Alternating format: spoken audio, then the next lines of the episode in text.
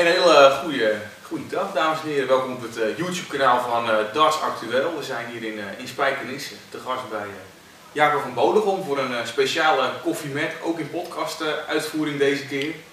Ja, Jacob, leuk dat je hier bent. Hoe is het eigenlijk met je? Ja, met mij gaat het goed. Heel goed, heel druk. Iets verder weg van het darten, maar ook wel weer heel dichtbij natuurlijk, door, door de kaarten die je hier hebt tentoongespreid. Ja, ik volg nog steeds. En ik ben ook nog wel betrokken bij deze en gene. En uh, ik kan er ook wel van genieten. Ik ben blij dat er nu een publiek is. Ik ben blij dat het nu weer langzaamaan begint te komen. En dat iedereen weer ook kan genieten van de sport die dart is. Ja, want we kennen je natuurlijk als de manager van Van Barneveld. In het verleden heb je wat in de tennis gedaan, in de voetbalwereld. Alleen, mis je het echt? Meegaan met jongens, eh, meegaan met spelers? Nou, weet je, de Pro Tours mis je niet. Dat is gewoon, uh, ja, dat, dat zijn gewoon te intense reizen. Weet je wel, het is, het is maar een kort stukje vliegen, maar je bent daar, zit je helemaal taxis, de hotels zijn gewoon niet alles. Er is in die omgeving niet veel te doen. Je zit in een gymzaaltje, je, mag daar gewoon niet veel, je kan daar niet veel. De tv-toernooien zijn dan wel leuker. Of die dan in, in, het, in Engeland zijn of in het buitenland, dat maakt niet uit. Maar daar is het gewoon veel leuker, gezelliger met elkaar. Heb je één wedstrijd op een dag, bij wijze van spreken, in plaats van die, dat je er zeven moet winnen. Nou, de reden natuurlijk dat wij hier zitten is omdat we een beetje op zoek gaan naar achter de managers. Mac Elkin, de laatste uh, half jaar heel groot geworden door namen Dimitri van den Berg en uh, José de Souza. Ja, kan je uitleggen wat nou eigenlijk de rol is van de manager? Nou heb jij het in een enkel geval gedaan, nou Elkin dat met meerdere spelers. Ja. Is dat eigenlijk dan niet meteen een te grote groep spelers?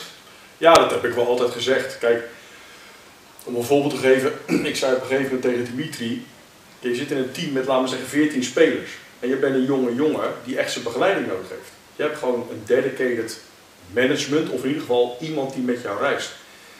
Hij zegt, ja, maar hoezo dan? Nou, ik heb gewoon het gevoel dat jij nu te veel je lot wordt overgelaten. Hij heeft Glenn Durant, James Wade, José de Sousa. Hij heeft zoveel spelers. En Mac is een fantastische persoon, maar het is maar één mens. En je hebt heel snel dat mensen het gevoel krijgen dat de ander de prioriteit is. En vooral die jongens die even niet winnen, die voelen zich in de steek gelaten. Dus ja, ik denk dat dat niet werkt. Maar het is natuurlijk allemaal een commercieel plaatje. Hoe meer spelers je hebt, des te meer zijn de kansen verdeeld. En dat je uiteindelijk toch wel een centje verdient. Nou, daar heeft Mac goed mee gescoord, want die jongens doen het fantastisch. Maar toen corona net kwam, moest Dimitri in quarantaine bij Pieter Wright thuis. En daar heeft hij maandenlang is hij gementord, getraind en heeft getraind met Pieter. Vervolgens daarna gaat hij natuurlijk vlammen en speelt hij goed. Dus ik zeg tegen Dimi, ik zeg, zei toch dat ik gelijk had. Hij zegt, wat bedoel je? Ik zeg, nou, je bent nu één op één begeleid door Peter Wright. Is niet jouw manager, maar je hebt wel één op één begeleiding gehad.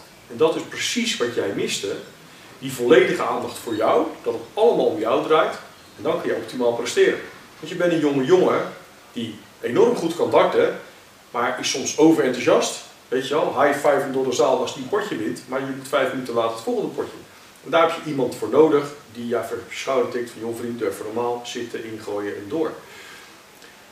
Dus ik heb toen hem de tip gegeven, joh, zeg tegen Mac, uh, stuur gewoon één iemand met mij mee. Alles heeft te maken met een kostenplaatje. Dus ja, ik denk dat Mac, en zo zijn er meer jongens, hè, Jason Thames, fantastische vent, goede manager. Maar hij hebben zo'n grote groep darters, dat het natuurlijk logisch is dat Michael van Gerwen zijn nummer 1 is, zijn Whitlock zijn nummer 2 is. Maar al die andere jongens, die, die, die zijn ook belangrijk. Die willen zich ook belangrijk laten voelen. Dus ja, ik werkte dedicated één op één met Raymond. En Raymond was natuurlijk al een hele grote meneer. Dus is het sowieso lastig uh, om die helemaal opnieuw te gaan vormen. Maar ja, je probeert gewoon het maximaal eruit te halen. Niet alleen darttechnisch, maar ook alles wat er omheen komt kijken. Probeer je voor zo iemand aan te regelen. Ja, we doen eigenlijk al uit. Ja, we kunnen er niet echt omheen. Je bent natuurlijk de manager van Raymond van Barneveld geweest. Ja. Uh, misschien wel bijna de heftigste jaren van zijn carrière. Ja. Wanneer ben je begonnen met Raymond? Echt dat je meeging? Want in de Premier League finale van 2014 zien we je ook langs de kant staan. Ja. Was het toen al iets gaande of is het echt pas vanaf 2016 gekomen dat je er echt helemaal bent ingestapt? Nee, nee, het was toen, uh, het was zo dat uh, ik had met Raymond, uh, ik had ooit sponsors geregeld voor Ronald Scholten. En dat was ja, voor mij vrij makkelijk door het netwerk wat ik had. Maar ik wilde niet in het darten werken. En toen ben ik overgehaald door Jan Verhaas die snoekerscheidsrechter, die ga nou eens een keer met Roland zitten, leuke vent, et cetera. Dat heb ik gedaan, twee grote sponsors voor hem geregeld.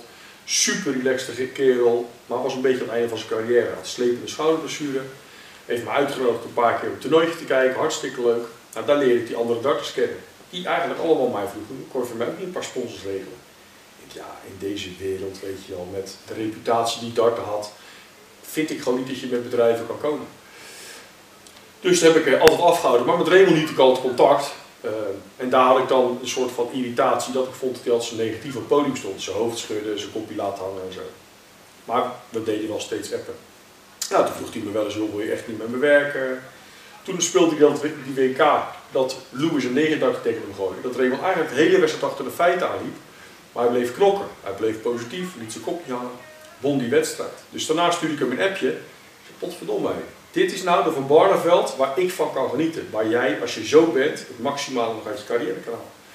Nou, toen kreeg ik een berichtje terug van, hey Pik, leuk dat je aan me denkt, et cetera, et cetera. Laten we januari eens een keer gaan zitten. Want ik wil wel graag met je samenwerken. Ja, maar Raymond, ik ga echt niet in het darten werken. Weet je wel, ik wil een jaar sabbatical, ik was toen nog heel zwaar, ik wilde gaan afvallen. Ja, maar we kunnen toch gewoon eens kletsen. Nou, dat hebben we gedaan. Heb ik het toch nog een keer herhaald, dat ik het niet wilde doen. Toen zei hij, ga dan één of twee keer mee. Ik denk dat wij echt een klik hebben. En Zelfde humor, noem maar op. Nou, dat heb ik ook weer gedaan. En dat was die Premier League inderdaad, dat hij de finals haalde. en ik kwam de eerste keer mee de avond dat hij tegen Kim Huibrechts toen verloor, in die, in die veestallen daar zo. En uh, ja, toen ging hij nog met de hak over sloot door naar het tweede gedeelte van de Premier League. Ja, vanaf dat moment zijn we samengewerkt. In eerste instantie was ik daar natuurlijk gewoon begeleider. Ben de Kok was zijn manager, maar die ging nooit mee. Dus ik ging altijd met hem mee, de hele wereld over gereisd. We waren altijd samen. En later heb ik ook de rol als manager overgenomen langzaam. Ja. je zegt die Premier League finale, om gewoon rustig chronologisch ja. doorheen te ja, ja, ja, ja. het verhaal is natuurlijk, uh, de weken voor trainen met Dirk van Duivenboden, vind de rode flights van Dirk, gaat ermee gooien en in één keer is dat het. Is dat eigenlijk iets wat je die, ja, die zes jaar lang terug heb zien komen van we pakken even iets, oh dit valt, dan gaan we er maar mee spelen. De twijfel is altijd aanwezig geweest. Kijk, Raymond is natuurlijk een, een darter die, die alles gewonnen heeft. Eh, maar vooral lang geleden alles gewonnen heeft. Maar omdat een dartcarrière veel langer door kan lopen dan een gemiddelde topsporter, of eigenlijk iedere topsporter, of het nou een wielrenner of een voetballer, ergens houdt het op. 5, 36 jaar, misschien 40 jaar voor een keeper. Maar in darten zegt dat niks als Phil Taylor nu weer gaat darten, wordt hij ook weer top 10 van de wereld. Dus het probleem ligt daar dat, dat je mentaal zo sterk moet zijn en fysiek zo sterk moet zijn om maar te kunnen blijven presteren. Je moet een drive kunnen hebben om te blijven trainen. Je moet aan heel veel voorwaarden voldoen. Plus in het darten kwam er steeds meer geld kijken, waardoor er steeds meer jongens kwamen die er alles voor over hadden. Raymond was iemand die heel lang teerde op zijn talent. Wilde alleen volle bak trainen voor het WK. En door al die jaren heel veel winnen en daarna heel veel jaren heel incidenteel iets winnen, sloop er een bepaalde twijfel in zijn mindset.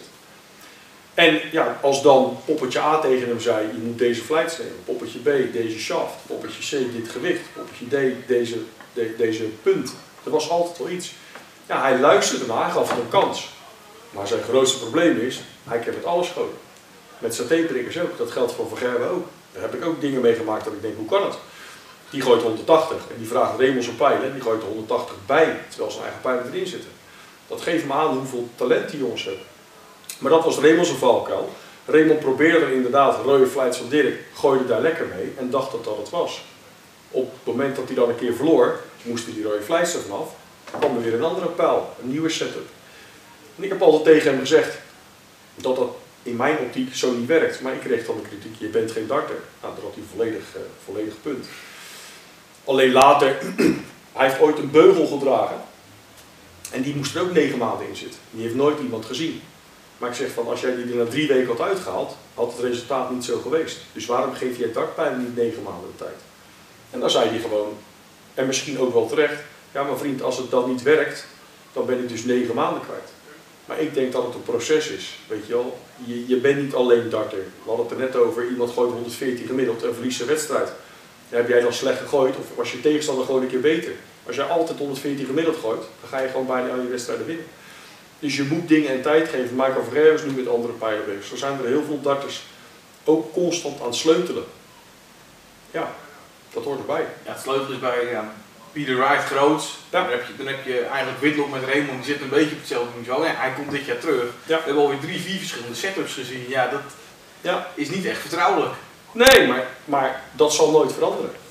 Kijk, de dag dat hij tegen zichzelf kan zeggen, dit is het, hier blijf ik mee gooien, is de dag dat hij echt, denk ik dan, hè, als hij inderdaad veel blijft trainen, dan kan hij echt weer grote toernooien gaan winnen.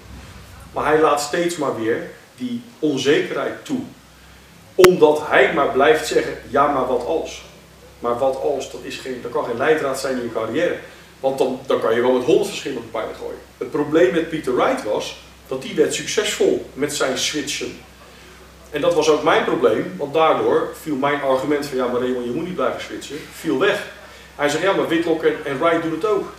En op het moment dat het fout ging bij Wright, toen had Raymond zoiets van oké, het gaat heus niet altijd goed. Kijk, kijk, ik zal één simpel voorbeeld geven. Ik gaf Raymond een setje pijlen. Dan zei ik tegen hem, met dit setje heb je net een 89 gegooid. Is dit een goed of een slecht setje?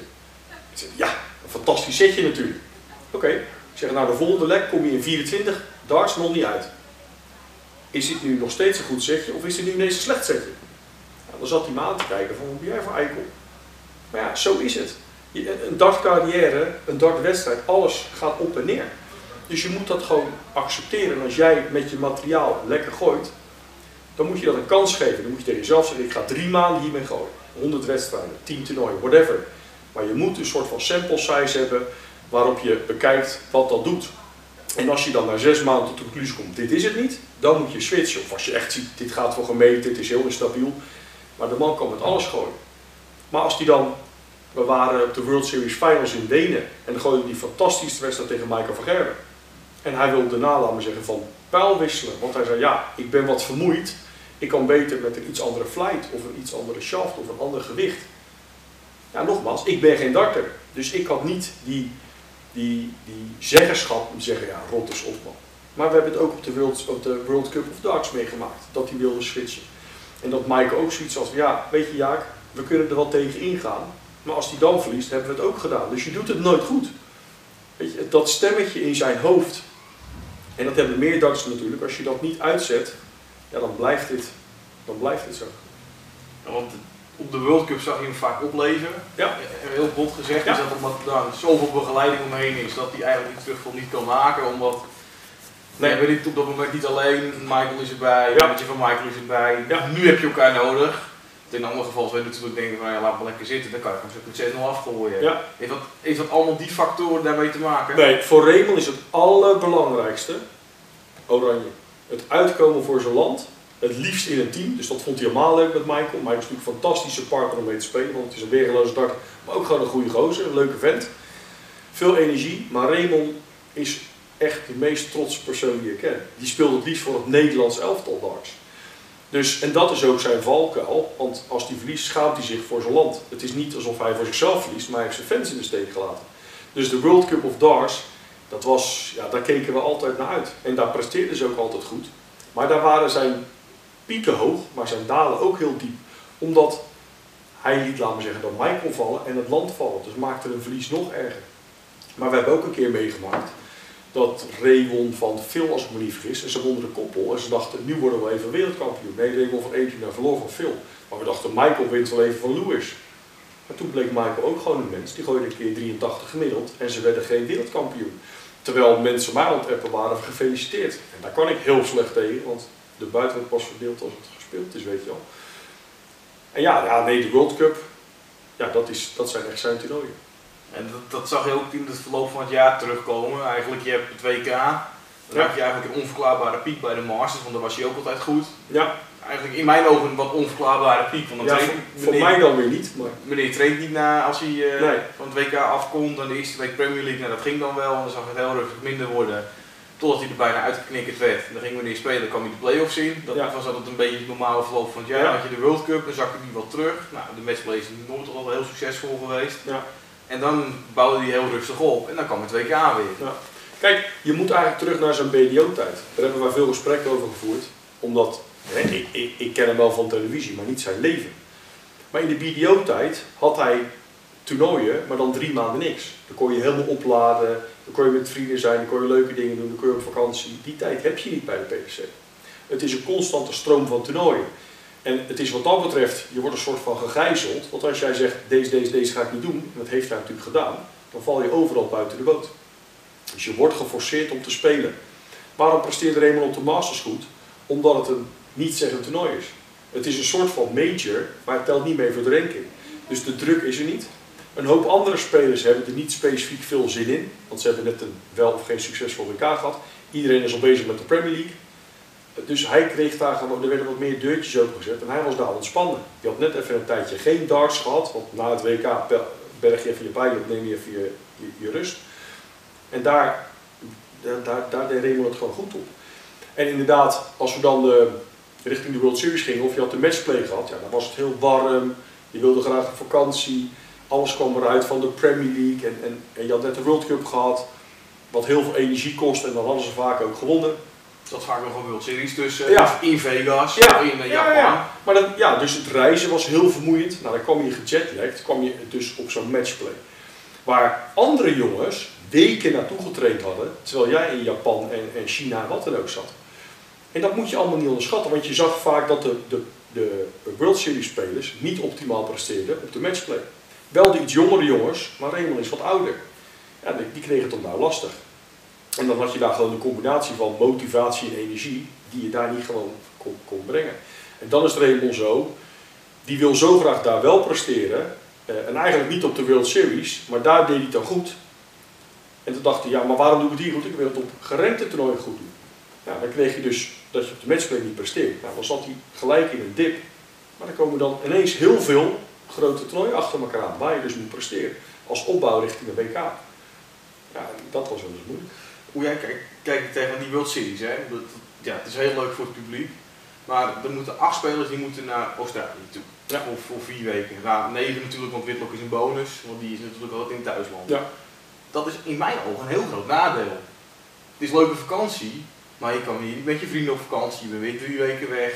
Uh, in die documentaire zegt Raymond zelf van er wordt een visje voor je neus gehangen en dan pak je die. Ja. Maar heb jij nooit gedacht van we gaan niet?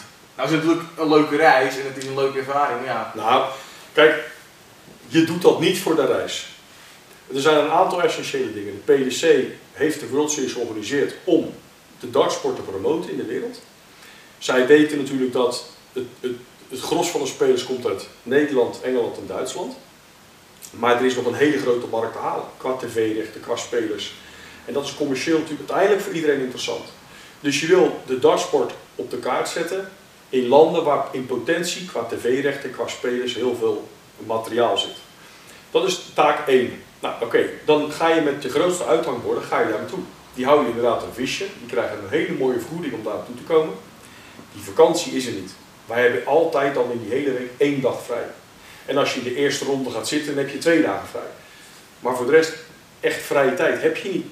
Het is darten, darten, darten, media, je bent met van alles druk. En dat is goed, want je bent daar om de dagsport te promoten en ook jezelf.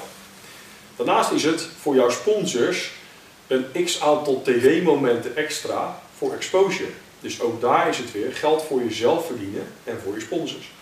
Dus ja, het is een heel belangrijk iets, omdat het gewoon heel veel geld is. Je wil ook juist daarvoor uitgenodigd worden, want jij wil gezien worden als een van de gezichten van darten. Op het moment dat Raymond daar niet voor uitgenodigd zou worden, dan zou dat zijn weerslag hebben op de rest van zijn jaar. Want ik heb meegemaakt natuurlijk dat bepaalde spelers die hier voor ons neus liggen, niet werden uitgenodigd. Maar die hadden of de centjes nodig, of de aandacht nodig. En die kregen er echt een knauw van. Die werden er echt boos om. Maar je ziet op zich wel dat daar wel spelers vandaan gekomen zijn. Het gekke is dat heel veel spelers komen nu uit het Oostblok, die ook echt getalenteerd zijn. En daar zijn natuurlijk geen World Series geweest, maar wel weer Eurotours. Komen er wel. En wat ook heel belangrijk is, waar de PDC eigenlijk niet zo blij mee is, de exhibitions. Juist de exhibitions in Praag en, en dat soort steden, waar Jason Tatum met modus heel goed werk ervoor doet, die zorgen daarvoor. Dat zijn eigenlijk ook een soort World Series, maar dan niet door de PDC georganiseerd. Dus ja, ik, ik, ik, ik zie daar echt het belang wel van in. Alleen, je moet het beter op elkaar afstemmen. Het is natuurlijk van de zotte dat je een major, een van de belangrijkste toernooien na het WK, organiseert als jouw meest vooraanstaande 8, 9 spelers, ja, net dus uit, uh, uit China en Japan moeten komen. Ja, wat jij zegt klopt wel een beetje. De kalender zit, zit apart in elkaar. Want het is eigenlijk heel lang niks. Want in principe is de Premier League niks, want het telt niet. Het is heel leuk voor je media, wat je zegt, voor je tv-moment, zelfs voor de World Series. En dan in één keer, boom, matchplay, niks. EK, Grand Slam, Play Championship Finals, World Grand Prix, WK. Ja. Dus op het moment dat jij in oktober slecht bent, Dan Ja. kan het wel eens zijn dat je in december je toolkaart kwijt bent omdat Ja. je even niet scherp was. Ja. Nou, niet alleen dat, maar ook eh, het rankingssysteem. Daar heb ik best wel met, eh, met eh, Porter en Barry en, en noem maar op veel gesprekken over gevoerd. Kijk, ik ben op zich geen voorstander van een... Ik had met Barry Heur een grappig gesprek. Ik zei, waarom is eigenlijk jullie ranking gebaseerd op geld? Hij zegt, ja maar Jacob, iedereen praat over geld. Dat ben ik met je eens. Ik zeg, maar laten we tennis pakken. Ik kom uit de tennissite dan. Ik zeg, hoeveel geld heeft Rafa Nadal verdiend door Roland Garros te winnen? Ja, 3 miljoen. Ik zeg, klopt. En hoeveel punten heeft hij verdiend? Ja, hoe weet ik dat nou, zegt hij. Ik zeg, duizend. Ik zeg, maar jij zegt net dat een ranking gebaseerd moet zijn op geld, omdat mensen nooit over punten praten. Maar de ranking in tennis is gebaseerd op punten. En toch weet jij dat hij 3 miljoen heeft gewonnen en niet hoeveel punten hij heeft gehad.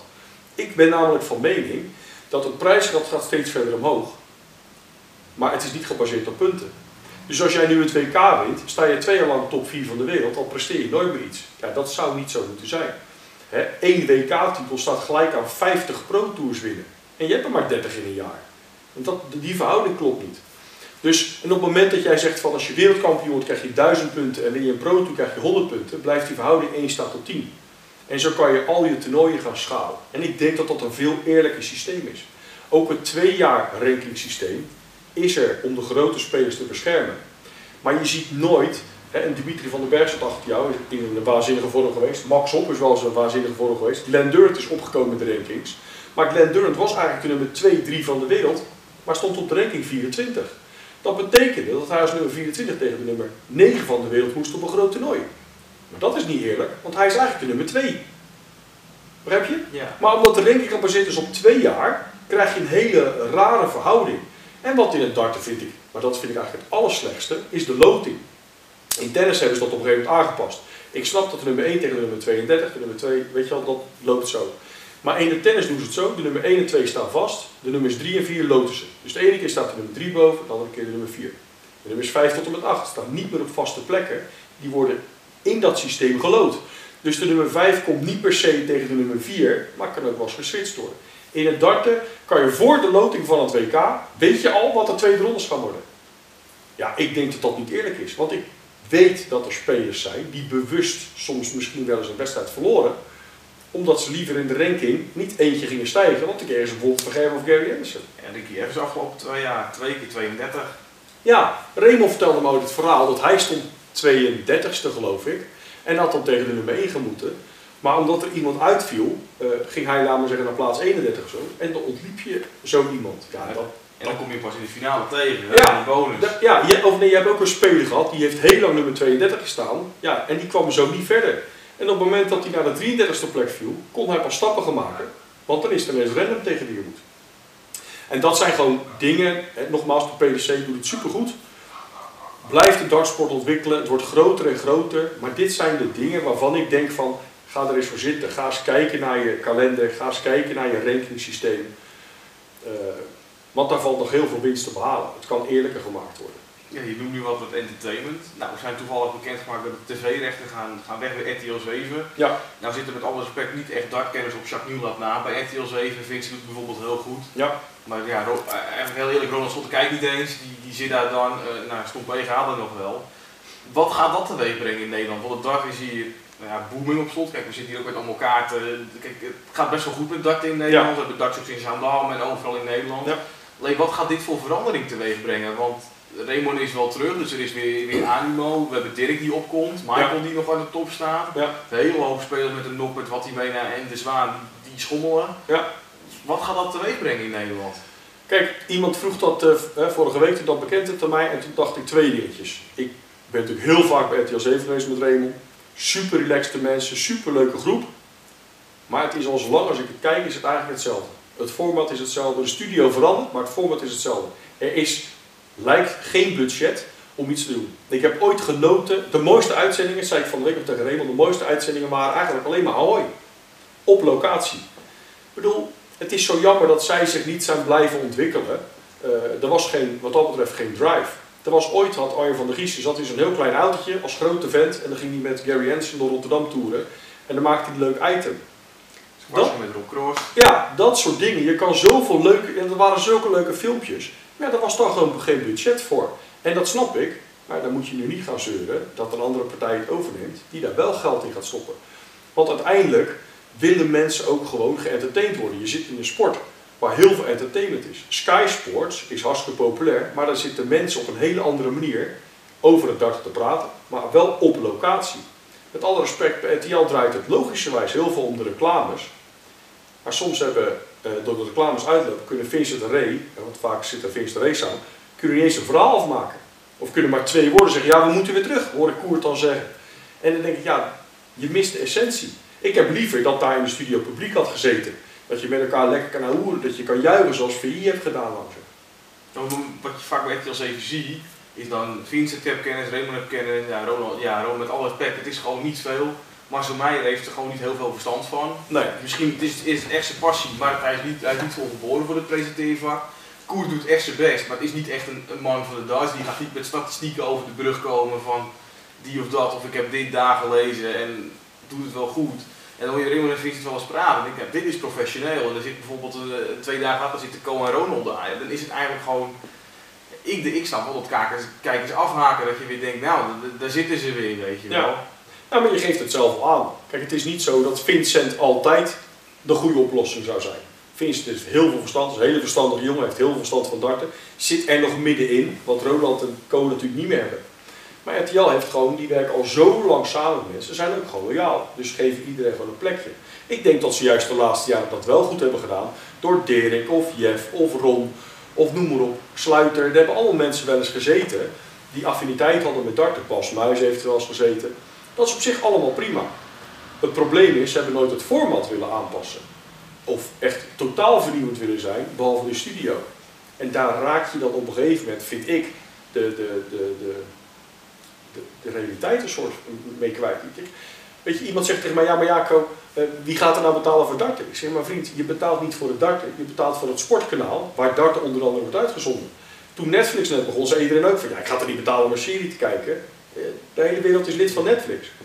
En, en, en een sportkanaal dedicated aan sport, in Amerika werkt het zo, in Engeland werkt het zo, in Duitsland werkt het zo. En geloof me, het gaat hier ook zo werken.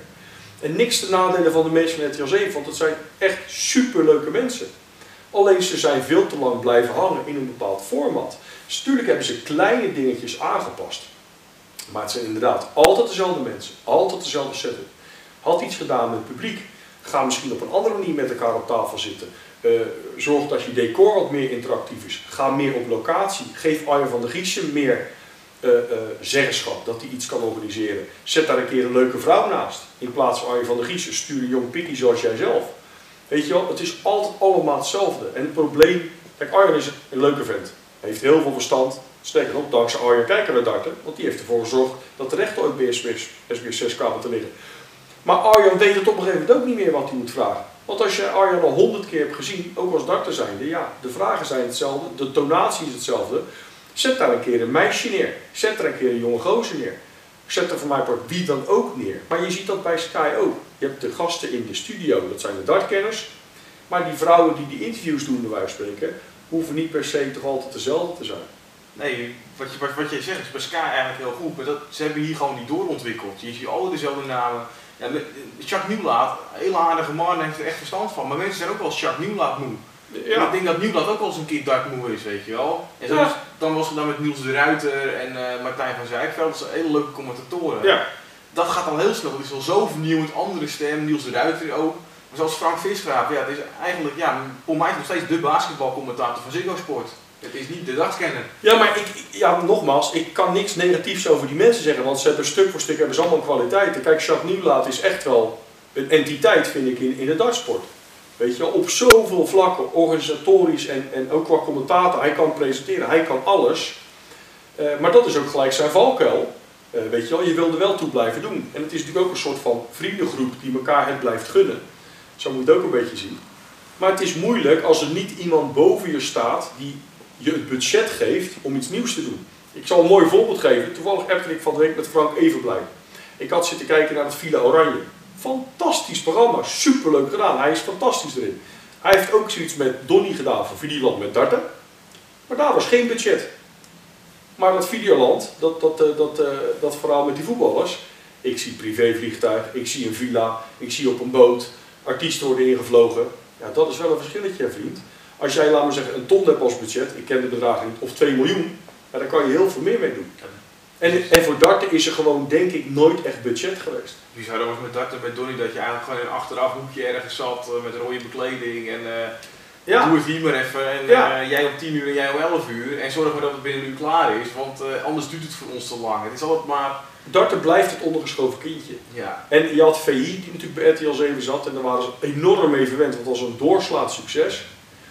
En je kan echt niet hetzelfde format dan gaan doen in zo'n dartprogramma. Maar het werkte op een gegeven moment niet meer. Ja, het werkte een beetje en ja, ja. En dan komt er op een gegeven moment een partij die denkt van, hé, hey, dat dart is wel interessant. Formule 1, Max Verstappen is wel interessant. De Bundesliga voetbal is wel interessant. Ja, dat zijn gewoon gasten, daar zitten miljarden achter. En die gaan er nu gewoon inspringen. En ik ben heel benieuwd wat dat gaat brengen. En ik denk dat dat voor de Nederlandse darters alleen maar goed is. Je kan wel zeggen, het zit achter een decoder. Hé hey, vriend, ESPN, alles zit achter een decoder. Dus dat is niet erg. Je hebt nu juist dedicated mensen die specifiek voor het darten gaan kijken. Dus dan kan je veel beter op, ja, channel noem je dat, hè, met, met, eh, voor sponsors en zo. En ik denk voor de jongens dat, zij, ja, dat, zij, dat er meer geld gaat vrijkomen. Ook voor deze jongens, ook voor deze darters. En dat er meer mogelijkheden zullen zijn. Ik denk als het programma leuk wordt, gaan er ook meer mensen kijken. Format aanpast, dus je bijvoorbeeld net zoals wij zitten, een leuke studio, Ja. leuke gasten, Nou, dat misschien niet. Nee, hoor. Nee, nee, eh, weet je wel, niet meer de vaste analisten, maar gewoon eens een keer out of the blue, weet je wel, een Raymond Sluiter. En wat ze eigenlijk met, met Formule 1 ook doen, weet je wel. Ja. Twee kenners, Ja. plus een nieuw iemand. Nou, laatst hadden we het Samantha Steenwijk, Nicky Terfs hebben we Ja. gezien. Doe dat ook een keer. Maar daar vinden mensen ook al altijd van. Hè? En ook dat kan je niet voor altijd zo blijven doen. Maar je moet wel ook risico's durven nemen en wel eens op je bek gaan. Dat je zegt van ja, dit werkte gewoon niet. Maar dan moet je ook kunnen zeggen dat als jij zegt Ronald Scholte heeft niet genoeg kennis. Oké, dan moet je misschien Ronald Scholte de, de functie van Arjen van der Giezen geven. Stuur die dan daar naartoe, laat die filmpjes maken, want hij kent de dartwereld wel. Ja, En zet iemand anders in de studio. Maar ik heb ook jongens gezien, en ik ga geen namen noemen, die niet zo geschikt zijn, als, ook al zijn het dartspelers, om in de studio een verhaal te doen. Want de een bereidt zich goed voor, heeft een goed gesprek, heeft een leuk verhaal. En de ander kan dat gewoon niet goed. Kijk ja, bij mij gooi je een eurotje in en ik lul, laat maar zeggen wel. Maar er zitten ook jongens die gewoon niet geschikt zijn. En die geven ze dan een kans. En helaas, dat is hem dan niet. Maar ja, dat is, dat is nog niks maar ten nadele van RTL. Want ik denk dat het bij allemaal te maken heeft gehad met budget. En jongens die komen toch wel, dan kunnen ze een keer extra hun sponsor laten zien op tv. Tuurlijk. En even een extra keertje in Ja. beeld. Aantrekkelijk voor partners, dat is wel heel belangrijk Ja. voor die jongens. voor de Maar het formaat van het programma is nooit echt op de schop gegaan. Dat je iets nieuws ging proberen. Nogmaals, ik denk vanwege het budget. Maar dat is denk ik wel wat nodig is. en ik denk, ik zeg wel heel veel ik denk, maar die nieuwe partij, die gaat er echt wel iets van maken. Als die gewoon leuke, eh, deels vernieuwing, ik zeg niet dat je Arjen en Jacques laat zo zeggen weg moet sturen. Nee, zeker Maar- niet. Zeker niet, maar Nee. ik denk dat je die in een andere rol doet. Ja. Dus misschien Arjen als analist, want daar is hij echt heel goed in. Ik heb met Arjen de World Series gestaan dat ik echt dacht van oké, hij zegt nu echt dingen, daar kan je heel veel van leren. Ja, Als je die rol eens aanpast en stuur nieuw laat een keer op locatie, dus wissel de rol Ja. eens om. Ik denk dat je hele andere content krijgt. Ga eens een keer met z'n tweeën op locatie. Of, maar zij krijgen er ook energie van. Kijk, ik heb Arjo natuurlijk ken ik heel goed. En die zei ook tegen mij, ja Jaco, ik zou zo graag items willen maken. Hè, zoals, zoals die twee nieuwe koeien. Hè. Harry Vermegen en Henk Spaan deden dat vroeger altijd. Ja, ik denk dat hij er heel geschikt voor is. Want het is echt een super relaxed event. Maar als je altijd alleen maar in je studiootje van een meter bij een meter, want geloof me, ik heb op plekken met hem gestaan. Wij hebben nu alle ruimte, dat hadden we niet hè. Daar sta je echt op, op, op, op een vierkante meter met z'n vieren, de cameraman en hij, Raymond en dan we gisteren in de hoek gedrukt. En dan komt de perschef van de PNC er om de kijken of het wel goed gaat. Daar moet jij dan werken. En, en dan krijg je ook nog eens maar een minuut. En dat moet dan ook nog maar hopen dat je een goede verbi- videoverbinding hebt. Dat je het kunt uploaden naar de studio. Dat was altijd wat. Maar hij had op een gegeven moment gewoon het probleem dat hij niet meer de goede vragen kon stellen. En dan merkte je ook aan Arjan dat, dat, hij een soort van gesouffleerd werd. Van ja, je moet eens een keer een Vergerwe aanpakken want die, heeft altijd, die wordt altijd zijde handschoentjes. Ja, oké, je mag Vergerwe aanpakken, maar er moet er wel reden voor zijn. En Vergerwe werd aangepakt toen hij net inderdaad weer eens verloor, maar met 100 tegen gemiddeld. Ja, dan kan je niet die kritische vragen op die manier stellen. En als je dat dan wel doet, ja, daar ging Michael dus flink tegen in. En terecht. En dan sta je als eigenlijk als Arjen met je bek vol tanden. Maar dat komt omdat je je voor het karretje laat spannen. Ja, zo kijk ik er dan naar. Want er is echt niks mis met Arjen van der Giezen. Maar die moet ook roeien met de riemen die hij heeft. Jij hebt bijvoorbeeld in Weekly Darts podcast gezegd dat Arjen uh, een reactie uitlokte in Ahoy van Oh, oh Raymond, ja, ja, dus ja, je gaat stoppen. En dat jij eigenlijk op het moment dat jij aan het pissen was, dat hij dat doet. Jij komt terug en je ziet hem bij Sky ineens roepen van eh, I, go, I go to retirement. Het ging niet helemaal zo. Ik, het is zo, Raymond eh, eh, verliest daar. En ehm, hij heeft een interview met RTL 7. Er is eigenlijk niks aan de hand. Behalve dat hij altijd teleurgesteld is, dat was hij altijd. Ik loop terug, Rico Boef was bij ons te gast. En Michael staat met Rico en mij daar te praten. Normaal ben ik er altijd bij. Ja, ik weet toch dat er bij Raymond dan niet heel veel goeds uit gaat komen. Laat hem eventjes. Raymond geeft daar een prima interview. Loopt weg, het interview was klaar. En hij zegt tegen Arjan, ik weet niet hoe lang ik deze pijn nog aan kan. Waarop Arjan daarop aansloeg, en daar heb ik hem aangesproken, hè. waarop Arjan erop aansloeg en die haalde Raymond terug. Ja, wat bedoel je? Ja, gewoon dat ik niet weet hoe lang hij nog trekt. Ja, wat bedoel je dan Raymond? Bedoel je dat je gaat stoppen? Ja, misschien wel ja. En Arjan trok iets uit hem, waarvan hij donders goed weet dat Raymond dat altijd zei. Raymond had altijd dat hij geen zin meer had, het liefst wilde stoppen en dood wilde, wat dan ook. Laat de man met rust. Maar Arjan voelde nieuws en Arjan wilde een scoop en heeft eigenlijk Raymond daar best wel genaaid. En ik werd er heel boos om. Want vervolgens had Raymond het dus gezegd en moest ik tegen hem zeggen, ja Ray, luister, jij wil helemaal niet stoppen. Ja, je zegt dat misschien nu, maar als je morgen wakker wordt, wil jij gewoon weer door. Dus dit gaat nergens over, doe dit niet. Dus toen ben ik heel intens met Raymond in gesprek gegaan. Van vriend, ik begrijp je teleurstelling, maar laat dit gewoon voor nu. Ja, maar Jaki, ik kan het echt niet meer. Nee, maar dat geloof ik. Ik geloof dat je het echt niet meer kan. Daar hebben we het iedere week over dat je het niet meer kan. Dat is een gesprek voor later. Maar niet om nu, in het heetst van de strijd, in je emoties van je verlies van de net, met de dingen die er gebeurd zijn, om dit dan vol te blijven houden. Want dit is niet de Raymond van Barneveld die morgenochtend wakker wordt. Die is niet klaar om te stoppen.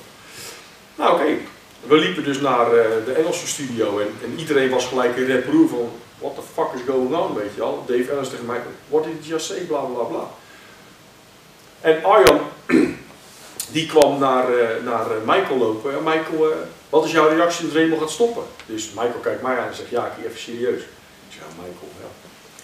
Hij zegt, ja Arjan, ik ga er niet op reageren, want Raymond gaat niet stoppen. Weet je wel, ik ga hier niet aan meedoen. Je weet zelf donders goed hoe, hoe, is. Ja goed, ik moest met Raymond naar de internationale persconferentie. Ja, en ik heb hem echt gesmeekt om het niet te zeggen. Maar hij zei het wel.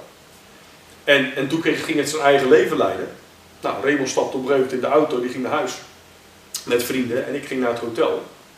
Toen heb ik hem, geloof anderhalf of twee uur aan de telefoon gehad, niet veel later. En dan had hij natuurlijk al best wel een soort van spijt.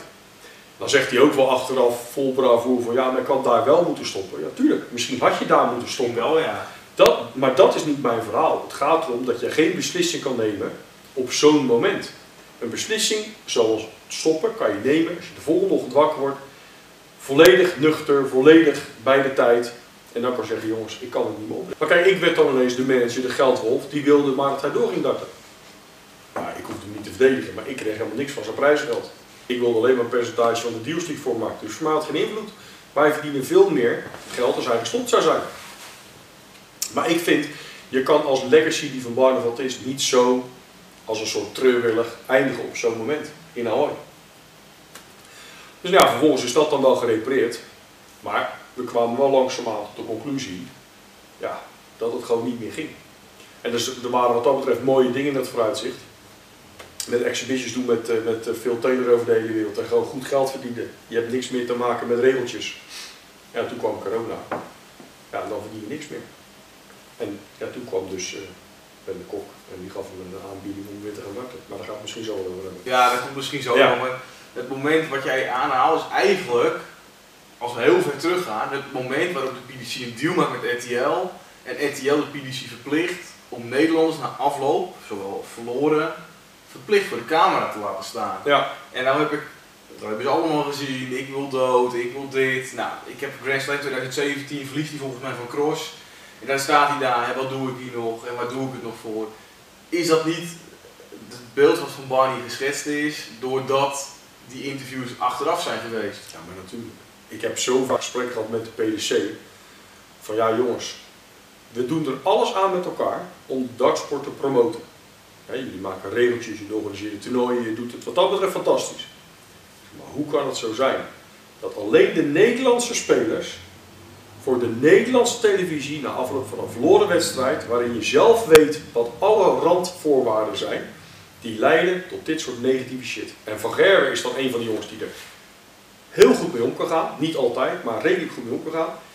Sommige andere jongens, Dirk van Duivenbode, Jermaine, er zijn echt wel jongens die prima interviews kunnen geven. Vinnie wordt wel eens zwartgallig, maar kan ook prima. Maar Raymond kan het niet. Gewoon niet. Nooit niet. En, en dat werkt dan niet, laat maar zeggen. En dan, maar het maar blijven verplichten, terwijl al die andere jongens dat niet hebben. Bij Sky, ITV wordt alleen maar de winnaars geïnterviewd, nooit de verliezers. Als de verliezers ooit worden geïnterviewd bij Sky, is het, samen met de winnaar. is het in combinatie met de winnaar, omdat er een of andere legendarische spot gespeeld is. Prima. Dan, dan voelt de verliezer zich ook niet zo de verliezer en weet je wel dat hij als een soort schand, schandjongen daar wordt neergezet. Nou, Raymond was daar, uh, vond dat lastig. En als je er ook nog eigenlijk gesloten vragen krijgt, waar je niet de ruimte krijgt om een soort van je verhaal te doen. Want ja, wat kan je nou vertellen als je net verloren hebt? Dan bij Raymond gaat het toch vaak over excuses. En het probleem was, het was eigenlijk altijd vanwege de Premier League, Raymond en Michael. Nou, ze waren er ook niet altijd van RTL, hè, omdat de, Euro, de Euroleague of wat dan ook zat in de weg. Dus Michael verloor al niet heel veel, dus het was altijd Van Barneveld die als hij dan verloor een interview had. Met het zielige verhaal. Met het zielige verhaal. Maar de man had slecht zicht. De man had diabetes. Maar omdat hij diabetes had, maar ook af en toe met een ijsje of een milkshake op de foto ging, vonden mensen maar dat hij toch verzonnen had dat hij diabetes had, of dat hij zich niet zo moest aanstellen. Ja, je kan allemaal makkelijk praten, maar als je 300 dagen per jaar van huis bent, en je hebt inderdaad diabetes, en je bent altijd een lekker bek geweest, en je mag al die dingen ineens niet meer, dan heb je ook wel eens behoefte aan een ijsje. Met alle respect. En het is net of je dat dan niet gegund wordt. Maar als een persoon last heeft van een blessure, uh, jij lang een blessure gehad, Michael loopt te klooien met zijn pijlen, iedereen heeft wel eens iets. Maar ja, omdat je heel veel van Barneveld zag, en het was altijd hetzelfde riedeltje, bril op, bril af. Kijk, je kan op twee manieren daar naar kijken. Je kan zeggen, iemand zoekt altijd een excuus. Of je kan kijken, nee, dit is een professional die er alles aan doet om te proberen eh, het op te lossen. Met bril. Ja, ook niet. Zonder bril, ook niet. Deze pijl, deze shaft. Weet je wel, we net al besproken. Maar dat was Raymond, die ging aan alles op een gegeven moment twijfelen. We hebben alles gedocumenteerd. Wanneer die wat had, wanneer die wat dronk, welk hotel we sliepen, hoe laat we opstonden, hoe ver van tevoren we naar de venue gingen, hoe, hoe lang we gingen ingooien. Alles wat dat betreft geprobeerd eraan te doen. Maar het enige wat Nederland hoorde waren excuses. En dat heb ik op een gegeven moment met mensen besproken en dat probeerde ik ook vaak met Raymond. Stop daarmee. Dan maar, zoals Michael vaak de clichés opengooit. Jongens, ik heb mijn best gedaan. Het ligt aan mezelf. De ander was beter. Ik ga hard trainen. Volgende keer hoop ik dat ik wel win. Ja, dat kan Raymond. Het mooie daaraan was wel, want er is al de zeur en dit en dat. En dat kwam eigenlijk de laatste twee, drie jaar van zijn carrière, het eerste deel van zijn carrière, om het zo te noemen, erg in het licht. Op het moment wint hij in Ahoy. Uh, eerste keer dat hij zelf heel helemaal in het oranje speelt. En hij zegt meteen, hij komt bij Vincent en Koer te staan volgens mij. Het eerste wat hij zegt, zij zegt het al in de coulissen tegen jou, dat jij zegt goed gespeeld. Het waait, het vloog alle kanten op en het heeft allemaal geen nut en dit en dat. Maar op het moment dat hij dat zei op tv, dus was het van, oh maar hij zeurt niet. En toen was het allemaal ineens van, nu wint hij en nu, ja, nu is het wel oké. Maar op het moment dat hij verliest, dan is het een excuus, of dan is het dit, of het is dat. Ja. En nou heeft de man ook geen makkelijk leven gehad. Hij vliegt naar Q-school en uh, de gevel die flikkert er weer uit. Ja. En zo, ga, zo gaat het rieltje al door door. Ja.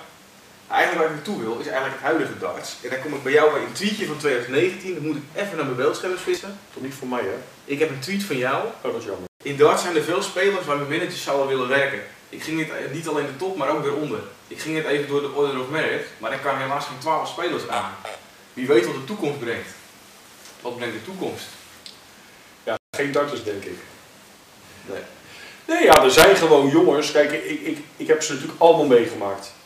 En er zitten jongens bij die gesloten zijn, die open zijn, excentriek, introvert, noem alles maar op. Er zijn een aantal jongens, en, Dimitri is daar bijvoorbeeld één van. Max Hop is er trouwens ook één van. Ja, daar jeuken soort van je handen. Die hebben zoveel potentie. Eh, ik heb je net dat verhaal verteld over Dimitri, dat ik vond dat hij één op één uh, begeleiding nodig had. En ik hoef dat niet per se te zijn. Maar uh, Jeffrey de Zwaan, Dirk van Duivenbode, Nathan Espinol, Gerwin Price, Michael Smit. Er zijn gewoon jongens die, die fantastisch kunnen darten, maar, maar die één dingetje, laten we zeggen, nog missen. En het kan een stukje mentaal zijn, een stukje andere begeleiding, misschien wel een stukje voeding, je weet het niet. En dat, dat had ik wel leuk gevonden. Begrijp je? Ik, ik hoef niet met, ik vind Gary Hansen een fantastische vent, daar hoef ik niet mee te werken. Devin Piets trouwens ook wel een heel mooi voorbeeld. Dat is een jongen die altijd bezig is met zichzelf beter maken. En als je dan ziet waar hij vandaan komt, want ik heb nog meegemaakt dat hij tegen Raymond moest. En als hij van Raymond zou winnen, zou hij naar het WK kunnen gaan. Maar als hij verloor, dan niet. Nou, hij verloor, zijn beste vriend Joe Cullen stond erachter. En uh, dat was best wel sneu, want het is een super lieve, leuke jongen. Die jongen heeft een mentale switch gemaakt, is op een andere manier gaan trainen, heeft zichzelf op een andere manier geprofileerd. Is, tot aan corona kwam, ontiegelijk veel beter gaan gooien. Zat echt die lijn in. Ja, toen kwam corona. Ja, wat ga je doen? En dat is natuurlijk hartstikke zonde. Maar ja, ik had wel met bepaalde mensen, had ik het echt leuk gevonden om daarmee te gaan werken. En je moet ook realistisch zijn. Ik ben ook wel gevraagd natuurlijk door een aantal spelers, maar je moet ook realistisch zijn. Uh, ik kom uit Nederland. Hier is mijn basis. Dus als ik met iemand werk, zou het ook in Nederland moeten zijn. Dus de mensen die mij gevraagd hebben uit andere landen, ja, dat was voor mij sowieso al een no-go. Maar dat je met bepaalde lui wel contact hebt en, en praat over bepaalde dingen, ja, dat, dat was altijd wel zo. Het idee was wel op een gegeven moment inderdaad om een soort van team te gaan vormen, zoals we toen met Raymond hebben gedaan. Maar dan merkte je, ik was zoveel tijd en energie kwijt aan Raymond, dat ik het niet kon geven aan Jeffrey, Mike of Dirk. En ik heb echt wel gesprekken met hen gevoerd om ze te helpen, maar je moet gewoon volledig met een speler bezig zijn. En daarom denk ik gewoon dat het nooit echt kan werken met 14 man bij een management. Hoe aardig die ook is, hoe goed die ook is. Maar je hebt gewoon je begeleiding nodig. En sommige spelers worden nog veel te veel lot overgelaten. En uh, ja, dat vind ik wel eens jammer. Maar wat jij zegt, maar hoe moeilijk is het bijvoorbeeld, stel, nou, Niels bijvoorbeeld, gaat het U-School, wint zijn toolkaart, en dan? Hoe gaat hij qua budgetmanager regelen, begeleiding, et cetera, et cetera? Want ja. de top 32, laat ik zo zeggen, verdient goed, die kan dat. Daaronder wordt het al lastiger, top 64, en onder de top 64 is het helemaal een drama. Ja. Gewoon heel, heel bot gezegd. Ja, nou kijk, weet je, een hoop van die jongens gaan naar een managementkantoor maar eigenlijk is het natuurlijk geen management. Het is gewoon een groepje of een investeerder. Die investeert, die gokt dat jij veel geld voor hem gaat verdienen. Zo simpel is het. Het is heel vaak niets meer en niets minder. Eh, ik ga geen namen noemen, maar jongens eh, die komen bijvoorbeeld bij Mac uit. Mac zegt luister, ik teken een contract met jou, ik betaal al jouw onkosten. Dus reis- en verblijfskosten en ik zorg dat uh, iemand is, of ik zelf, om jou te begeleiden. Jij kan ongegeneerd gaan darten. Je probeert er alles aan te doen. Als je me nodig hebt, ik ben er voor je. Sponsors zal ik proberen voor je te regelen, et cetera, et cetera. Uh, en dan zien we wel het schipstrand. Maar dat is geen manager. Dat is een investeerder. Een manager is iemand die dedicated met jouw pad is. Die voor jou op maat gemaakte deals probeert te maken. Die met jou bezig is, met jouw materiaal, met jouw sponsors, met jouw hotels, met jouw alles. En nu worden wel al deze, voor al deze jongen hun kosten betaald. En dat is fijn, want dat geeft ze een bepaalde geruststelling. Maar ze moeten daarvoor in ruil ook een percentage van de prijsgeld opstaan. Wat prima is, want het is natuurlijk voor, hè, dus je moet er allebei iets van hebben. Mac of wie dan ook, het is geen Sinterklaas. Maar als ze dan echt succesvol worden, of het keerzijde, als het niet lekker loopt, ja, dan is het lastig om in een team van 14 te zitten. Want alle aandacht gaat naar Glenn, naar Dini, naar Steven, naar Devin, naar, wie dan ook. Maar dan even niet aan jou juist dan, die jongens hebben de aandacht nodig. En dan denk ik dat Mac het heel goed doet. Of dat Mac op het juiste moment met de juiste personen zijn gaan werken. Maar hij heeft ook een tijd gehad, dat was Kim Huibrecht zijn nummer 1. En die deed niet zo heel goed. En toen had hij eventjes uh, eh, Mensur. Die ging het daarna niet zo goed doen. En toen kwam Glenn Durant over van de andere bond. Ja, die deed het goed. Uh, José de Sousa. Dimi, die in één keer wel die klik maakt. Ja, dan doe je het leuk. James Wade kwam erbij, want die was ook aan het zwemmen. Die is ook een aantal mensen afge afgeweest. Je hebt bij Jason gezeten, hij heeft met John Archer gezeten, want John Archer was helemaal gestopt uit het dart verdwenen. Het is gewoon lastig. Maar ik vind een manager, vind ik, Jason Tame is echt een manager, Mac is echt een manager, maar die zijn managers voor Whitlock, voor Vergerwe, misschien een beetje voor Van der Voort. Maar ze zijn investeerder voor een hele groep andere spelers. En als die jongens het nodig hebben, bij momenten zijn ze ook hun manager. Maar je kan niet van 14 mensen een manager zijn, dat kan niet. Is dat een probleem bij modus of is, dan, is dat geen probleem? Om even, ja, modus is dan een voorbeeld met meerdere grote... Nou ja, het is, het is geen probleem, het is een probleem van sommige spelers. Want sommige individuen gedijen daar dus niet in. Anderen prima. Anderen vinden het juist lekker om niet constant op hun nek gezeten te worden door een manager. Van ga nou eens trainen, eet nou eens gezond, ga op tijd naar je bed. Die Mie, vind ik, heeft één op één begeleiding nodig. En dus toen hij bij uh, Peter Wright heeft gezeten een tijd, vanaf dat moment ging hij ineens presteren. Echt niet eerder. Ja, op het podium was hij vaak goed, maar dat kwam, dat heb ik hem ook wel verteld, in mijn optiek, omdat hij daar zijn walk song had. Hij voelde daar zijn ontspanning, had interactie met het publiek en hij kwam in zijn element. Op Pro Tours loop je in een gymzaaltje, daar doe je geen walk-on, er is geen publiek, daar ben je niet in je element. Daar is het jij tegen de rest, er zijn geen camera's en daar is iedereen in principe goed. Er is het veel moeilijker presteren. En hij heeft dan daar denk ik behoefte aan uh, persoonlijke begeleiding. Achter mij Max Hop, fantastische gozer. Uh, super mentaliteit, super talent, maar die moest alles dragen voor heel Duitsland.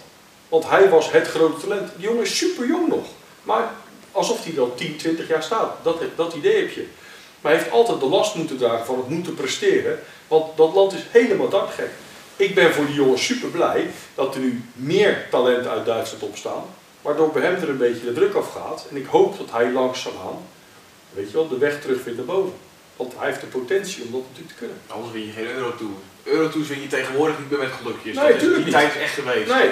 nee. Maar wat je bijvoorbeeld ook ziet, spelers halen een tourkaart en dan komen ze niet verder. Dus Jelle Klaassen, die heeft natuurlijk al heel lang zijn tourkaart. Maar Jelle Klaassen is iemand die zie ik nu al, ik denk, 5, 6 jaar bij RTL zitten. En dan met het uitschieten van de UK Open kwartfinale, dat is dan wel het hoogtepunt. Ja. Maar het enige wat ik hoor, het voelt lekker, het gaat goed, nieuwe shafts, nieuwe flights, gaat heen, verliest. Terug, drie weken later in de studio, nieuwe pijlen gepakt, nieuwe flights, nieuwe shafts identito. Ja. En het balletje gaat maar door. Of jullie voor het eerst ook buiten het WK. Dit jaar is hij nog steeds niet goed begonnen. Nee. UK Open was weer dramatisch. Ja, Zo'n speler heeft eigenlijk nood aan begeleiding. Maar grijpt hij dat niet aan? Of wil hij dat niet? Nou ja. Daarbij zit hij natuurlijk, nou ja, hij ligt niet goed met Van Gerwen. Nou ja, dat is de dartsman in Nederland. Dat zal mentaal ook zijn weerwerking hebben natuurlijk. Nou, ik weet niet of dat het is, hè, maar je moet je zo voorstellen, je doet zelf aan wielrennen. Uh, op een gegeven moment, Jelle is natuurlijk wereldkampioen geweest, dus die heeft de vruchten geproefd van het absolute succes. Daarna is het ook wel eens een struggle geweest. Hij heeft heel lang met een blessure gezeten. Het probleem is, als je in Nederland over blessures gaat praten, dan vinden mensen je weer een jankert. Dus ze luisteren niet eens meer naar je verhaal, want jij hebt een excuus. Maar het is geen excuus. Je hebt daadwerkelijk een blessure. Een voetballer, die kan in alle rust kan die terugkomen van een blessure. Het team vangt het wel op. Ja, een darter is een individuele sporter. Voor de rest verdient niemand zijn, zijn, zijn centjes. Dus de man heeft ook een vrouw en twee kinderen. De man heeft ook gewoon zijn vaste lasten, die wil ook zijn centjes verdienen. Dus je krijgt niet alleen de druk van ik wil presteren als darter, maar je hebt ook van ik ben nog ook papa en, en man en ik moet ook mijn inkomsten verdienen voor mijn huishouden. Daarnaast is het zo, met die blessure, eigenlijk moet je je tijd nemen en wil je fit terugkomen. Maar omdat je centjes moet verdienen, moet je soms wel geforceerd terugkomen. Is die te vroeg begonnen? Heeft hij te snel gekozen voor iets? Dat zijn allemaal dingen die weet je niet. Ga je dan ergens naartoe, vol goede moed, eh, met goede vorm, en je gooit de eerste dag tegen de Thijs, die fantastisch staat te gooien, de tweede dag tegen de Sousa, de derde dag tegen de ontketende Hop, en de vierde dag sta je tegen Michael van Gerwen. Ja, dan kan je dus denken, ja, Jelle, ik ben gewoon goed bezig, niks aan de hand. Maar je bent de komende drie, vier weken heb je weer geen toernooi. Dus je zit weer thuis veel te veel na te denken over rekeningen die betaald moeten worden, over trainen. Zijn deze pijlen wel de goede pijlen? Uh, wat voor garantie heb ik dat ik de volgende keer weer een slechte of goede loting heb? Jongen, er is van zoveel, van zoveel factoren is het afhankelijk of iemand daadwerkelijk goed presteert of niet. Het is niet heel simpel te zeggen dat bijvoorbeeld Jelle dan mentaal minder is of zijn materiaal minder is. Soms is het ook gewoon pech. En ik denk dat langzaamaan zijn zelfvertrouwen afgebrokkeld is. En ja, dan heb je wel iemand nodig. En hij heeft een hartstikke lieve vrouw, die heel positief is. Maar Jelle is wel een, ook een soort eigenwijs persoon. En dat moet je soms ook zijn. Maar als je in de hoek zit waar de klappen vallen, ja, dan lijkt het wel of de hele wereld tegen is. Dan hebben ze de, de, de Terry Murphy's Law voor uitgevonden. Maar dat heb ik bij hem wel eens. Want ik zie hem goede wedstrijden gooien. Dan in één keer brokkelt het af en dan vergooit hij een voorsprong of hij mist 30 pijlen of wat dan ook. Wat, wat jij schetst, uh, hij is een paar keer op stream geweest dit jaar en eigenlijk Ja. exact wat jij nu zegt, Ja. is exact wat er gebeurt.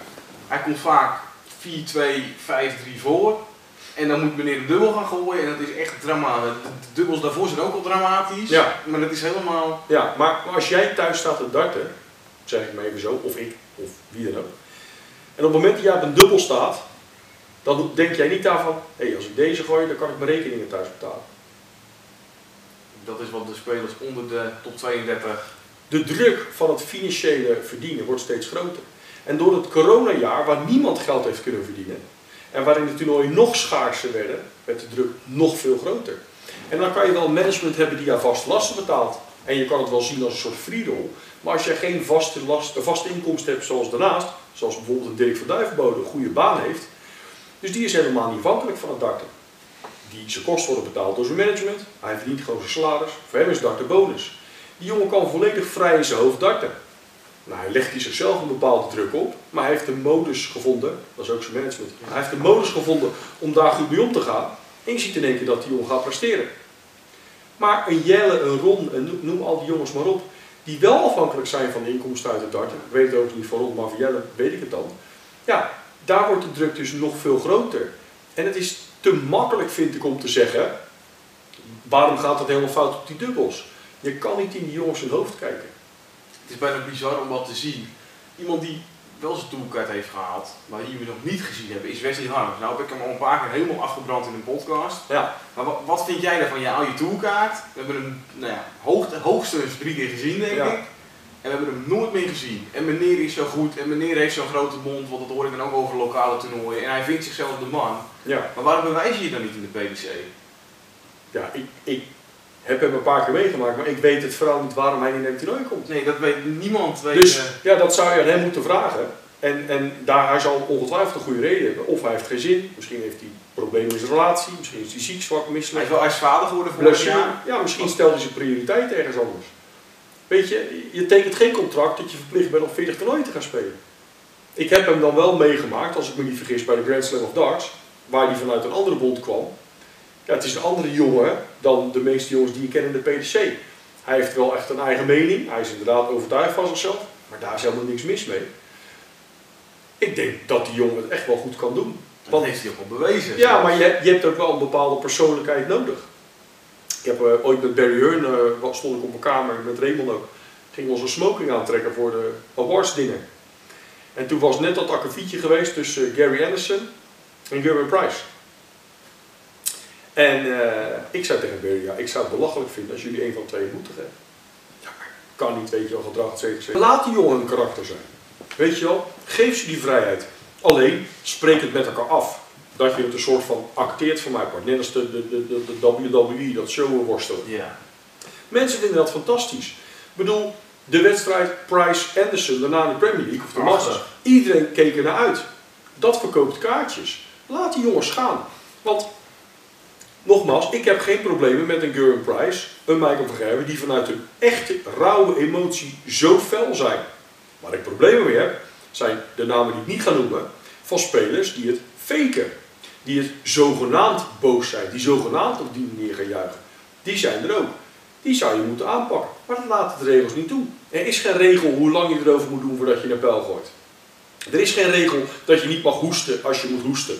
Ja, het is vervelend dat die man dat deed op het moment dat de ander op een belangrijke pijl stond. Maar er is geen regel.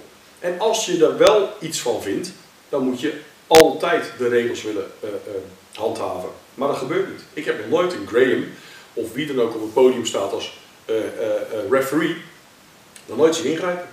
Maar op het moment dat je wat jij schetst, het is toch mooi. Mensen willen ook van Gerben Klaassen zien omdat er geen hand geeft, omdat, omdat er geen Ja. hand gegeven wordt.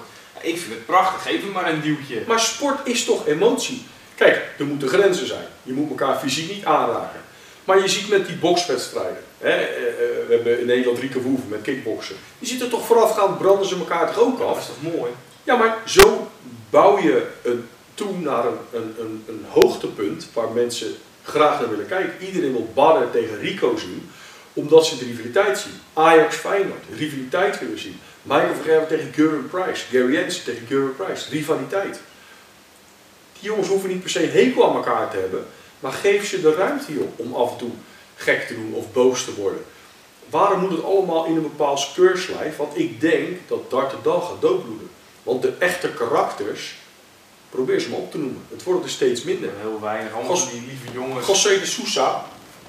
José de Sousa is natuurlijk een hartstikke grappige darter, maar er zit niet veel in. Het enige waar die jongen om wordt uitgelachen, is omdat hij niet zo heel goed kan rekenen. Of een andere manier erop nahoudt.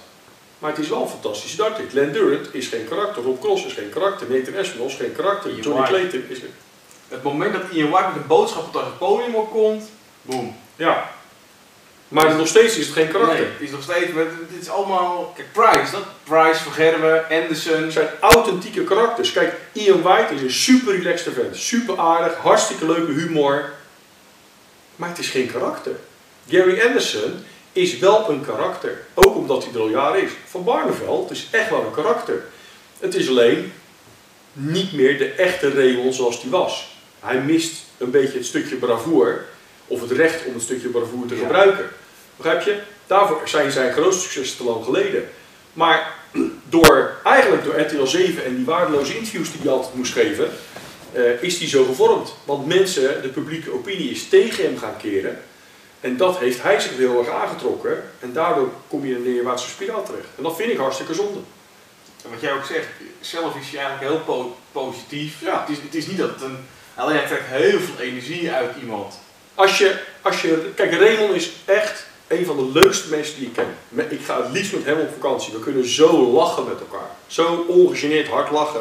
Kat en kwaad, noem maar op. Maar als jij Raymond een vinger geeft qua negativiteit, ja, dan als een piranha gaat hij eroverheen. Want hij heeft genoeg te klaar. Maar dat heeft Vincent ook. Maar dat komt, dat zijn jongens met heel veel verstand. En die zien heel goed wat er ook misgaat. Vooral Vincent. Maar die acteert vooral in Barnsley en Wigan. En die heeft ook heel lang met zijn rug gezeten.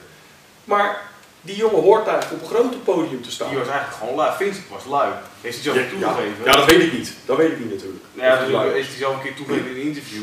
Op het moment hij is de sportschool ingegaan. Toevallig is hij eh, laatst een keer bij Pauw Nieuws geweest. Ja. Hij is ja, afgetraind, kan je het noemen, maar hè, hij is flink afgevallen. Eh, hij draagt kortere shirtjes, het ziet er goed uit. Alleen het is voor hem zo moeilijk om in Wigan en Barnsley en momenteel in Milton Keynes zich op te laden. Ja. Want op wanneer hij de euro toe gaat en hij moet kwartfinale halen, haalt hij kwartfinale. Ja. En dan staat hij weer op de matchplay en dan gaat het balletje weer om. Maar het is voor de wat oudere spelers zich zo moeilijk om te plaatsen in Wigan, Barnsley, Ja. Beaton, King. Het zijn allemaal namen die komen met de hakken over de sloot komen ze de major in. Ja. Op het moment dat ze daar staan. Nou, Pieter is toch ook een mooi voorbeeld. Van eigenlijk een fantastische speler met een hele mooie techniek. Altijd positief uitstraling. Maar het wordt nooit meer wat. Niet meer zoals hij het graag wilde. Kijk, we vergeten één ding over Vincent. Ik keek ooit darten toen me Raymond van Barneveld voor de wereldkampioen werd. Dat is lang geleden. UK Open. Maar zo lang loopt Vincent laat me zich ook al mee. En als jij al die jaren altijd weer die reizen moet doen, altijd dezelfde. Je pakt een EasyJetje, je vliegt naar Manchester, je zit anderhalf uur in een taxi als je hem al hebt. Dan kom je in een van dat treurige hotel terecht. Er is bijna niks normaals waar je kan gaan eten. Je ziet altijd dezelfde koppen, dan zit je in de gymzaal. Je mag niks. Er is geen ruimte voor een geintje. Je gooit de eerste ronde, het is compleet random tegen wie je moet. Dan moet je ineens tegen je maatje van Gerben. Ja, dan weet je dat de kans groot is dat je verliest. Dan zit je weer in je hotel de hele dag. Je kan niks. Ja, dat, daar krijg je niet de drijf van dat je denkt van zo, hier ga ik eens even lekker tegenaan. Dat zijn de tv-toernooien. Dat zijn de leuke dingen. En dat zijn misschien de dingen waar ze de PDC over moeten nadenken. Dat in de Pro valt zo weinig geld te verdienen. En je moet daar zo lang goed presteren. Wil je op een tv-toernooi komen? Dat is de, het verschil is te groot. Ik zou ervoor opteren, zoals je bijvoorbeeld in de tennis hebt. De Grand Slams zijn voor 128 spelers toegankelijk. Het ABN AMRO toernooi moet je top 30 van de wereld staan, mag je meedoen. Dat snap ik bij sommige tv-toernooien met dart ook. Maar hou nou eens zes pro-toernooien per jaar als tv-format. 128 spelers die gewoon meedoen aan een tv-toernooi. Drie dagen, simpel vorm. Whatever. Het kan nog steeds snel, het kan nog steeds kort, maar ze komen op televisie en ze hebben nog niets om naartoe te leven. Met sponsors, et cetera. Plaatje Alles. wordt groot, eh, Alles. commercieel wordt het beter. Alles. Maar ook de mensen die darten kijken zien dan eens de andere gezichten. Zien is ook. eh, en je ziet, wat ik het leuke vind in de UK Open, is de open loting. Begrijp je? Ja, is ideaal. Iedereen kan tegen iedereen loten. Is leuk. Maar doen ze maar één toernooi. Wat ik leuk vind aan Dublin, is Dublin dubbel uit. Hartstikke leuk. Maar de Pro Tour voorafgaat aan Dublin, daar doen ze het niet. En dan denk ik, dus, eh, het koppeltoernooi, eh, de World Cup, maakt dat alleen koppels. Maak het voor mij part 4 tegen 4 per land. Krijgen meer mensen. We hadden op een gegeven moment een hele discussie over Jermaine Vatimena. Werd helemaal opgezet tegen Raymond van Barneveld. Omdat Jermaine stond hoger, moest mee, Ja, Raymond had geen recht. op de Eurotour. Dan ja. dacht ik, het, even serieus. Ja, maar dat doet er niet toe. Nee. Ga- wie gaat er nou ooit twijfelen aan de koppel van Barneveld van Gerben? Niemand is zo goed als dat koppel. Punt. Niemand. Niemand. Dat gaat Jermaine nooit kunnen dragen. Maar iedereen was het zo aan het hypen. Ja, Van Barneveld verdient. het. Klopt. Hij verdiende het ook Van niet. Barneveld verdient het ook niet. Maar Van Barneveld. Van heeft toch nooit gezegd, ik moet naar de World Cup. Maar dat werd door allemaal mensen opgedrongen. En, en, en Jermaine werd helemaal opgestookt. Terwijl wij gewoon hadden gezegd, want ik mag over wij spreken. Hé hey, prima, dan gaat Jermaine toch lekker. Maar geef Raymond duidelijkheid. Maar er werd de hele tijd gezegd, we willen nog geen beslissing nemen. Als de regel is, de nummers 1 en 2 van het land gaan, dan is dat de regel. Maar als de regel is, de nummer 1 gaat en de nummer 2 wordt uitgenodigd, want het is een invitatietoernooi, ook prima, maar dan kan Raymond dus wel eventueel mee. Maar wat denk je hoe het voor Raymond van Barneveld voelt, als legende die je bent? Als iedereen een mening over je hebt, dat met alle respect voor Jermaine Watimena, Jermaine Watimena mee moet, want, dan, eh, want die staat beter te gooien. En dan, en dan komen ze toevallig nog op de Eurotour tegen elkaar. Dus wordt het nog meer opgehyped. Ja, Hoor maar ook nog 6-5. Ja, Ja. ook weer niet hoe. En dat zegt niks. Maar dat zegt niks. al had hij daar 6-0 gewonnen, als Jermaine op dat moment de betere speler is, moet Jermaine. Voor het Nederlands elftal selecteert een bondscoach het team. Raymond zei altijd tegen mij, en dat ga ik gewoon zeggen, Jaco, waarom is er geen bondscoach in het darten? En als de bondscoach mij selecteert en Van Gerwen, dan ben ik Nederlands team. En als de bondscoach Vincent van der Voort en Van Gerwen, dan is Vincent en Michael zijn het Nederlands team. Hoe eerlijk kan je het krijgen? Maar dat is er niet. Er is geen bondscoach. En dat vind ik jammer. Ik denk dan, zoals vroeger bij de BDO, waren ze met een team. Dan waren er vier Nederlanders, laten we zeggen, het team. Waarom kan dat bij de PDC niet? Ja, het slaat wel aan, want we, we hebben het hier toen de tijd gehad bij de Masters of Dance. Gewoon Engeland tegen Nederland. Superleuk man. Wat je dan kan doen is nu dan eh, Rest of the World, of je doet gewoon vier teams, Ja. Rest of the World, Oceanië, Noordic Baltic, net wat je wil. En dan heb je vier teams, Engeland, of UK, Nederland. Wij hebben ook geopteerd een soort Ryder Cup, hè? Ja, Een Ryder Cup systeem. Je kan, en dan kan je nog je legends van vroeger, want ook die gasten die staan echt wel spelen. Ja, die willen echt wel spelen en die verdienen ook zo'n podium gewoon. Prima. Kijk, kijk naar het senior darts WK wat eraan gaat komen. Ja. Die mensen, ze willen echt graag spelen. Ja, nou, toevallig Jason Francis doet dat samen met Jason Tate. En Jason Francis kwam voor mij, bij mij terecht voor die snoekerkaarten. Nou, met Jason Tate natuurlijk sowieso contact. Maar die kwamen zo met elkaar op het idee om, wij hadden die Immortal Box gedaan met al die oud-darters. Ja, die jongens kunnen allemaal nog steeds darten. Niet meer op het niveau zoals ze hadden, veel waarschijnlijk wel. Maar de populariteit, die mensen worden gemist, want dat waren de karakters. Het hedendaagse darten heeft gewoon heel weinig echte karakters nog. En dat, daar ben ik echt bang voor, dat dat ondergang kan worden van de dartsport. Daarom ben ik blij dat er zo'n betaalzender in springt en dat die misschien extra energie gaat geven. En ik hoop dat de PDC een keer de kalender, het rankingsysteem op de schop gaat gooien. Dat jongens die, zoals jij zegt, alleen maar naar een pro toe kunnen gaan in Wigan. Nu dan godzijdank Milton Keynes, want dat is nog iets leefbaarder en dichter bij een vliegveld.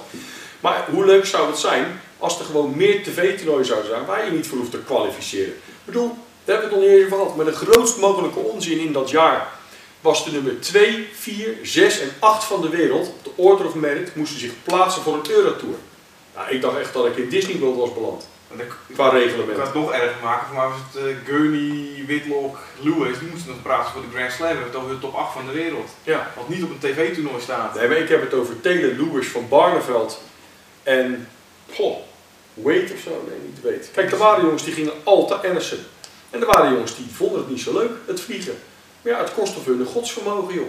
En dan terug, het was altijd lastig. En eh, vroeger, toen ik dus vroeger ooit door Scholten werd uitgenodigd bij zo'n toernooitje, toen was het een soort pro-tour-achtig idee. Stonden er gewoon 128 spelers in van die zaaltjes en een aantal podium. En dan hoorde ik spelers zeuren, ja, het zijn altijd de grote jongens die op het podium mogen. Eh, we willen geen metere podiums, we willen er één. Dan hebben ze één podium, nou is het weer niet goed, want er mogen maar een aantal spelers meedoen. Maar weet je wat grappig is? De UK Open, wat iedereen een fantastisch toernooi vindt, heb je hoeveel podiums? Acht. Oké, en hoeveel of twee. zijn er op tv? Twee. Oké, Of één, één op tv en twee op de stream. dan. ja, nee, maar ik bedoel, daar kan het toch wel op meerdere podiums. Waarom moeten allemaal dingen veranderd worden, omdat een aantal mensen daar dan over tekeer gaan.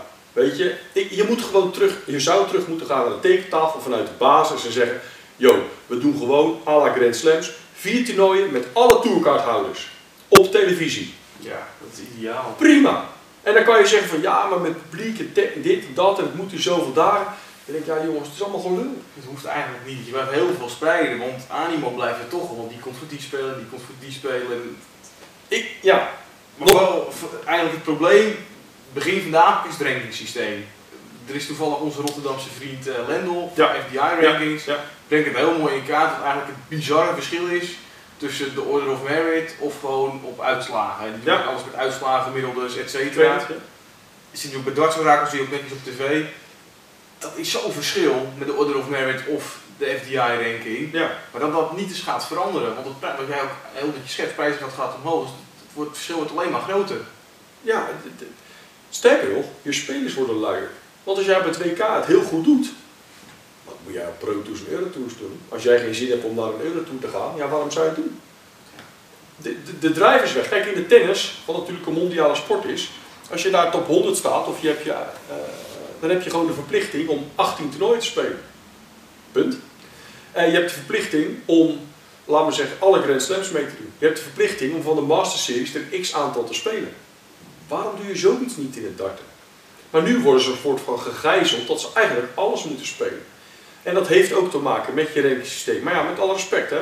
Het jaar dat Raymond talende was, dat het echt aan het aflopen was. Wist ik, en hij ook, jij gaat uit de top 32 vallen.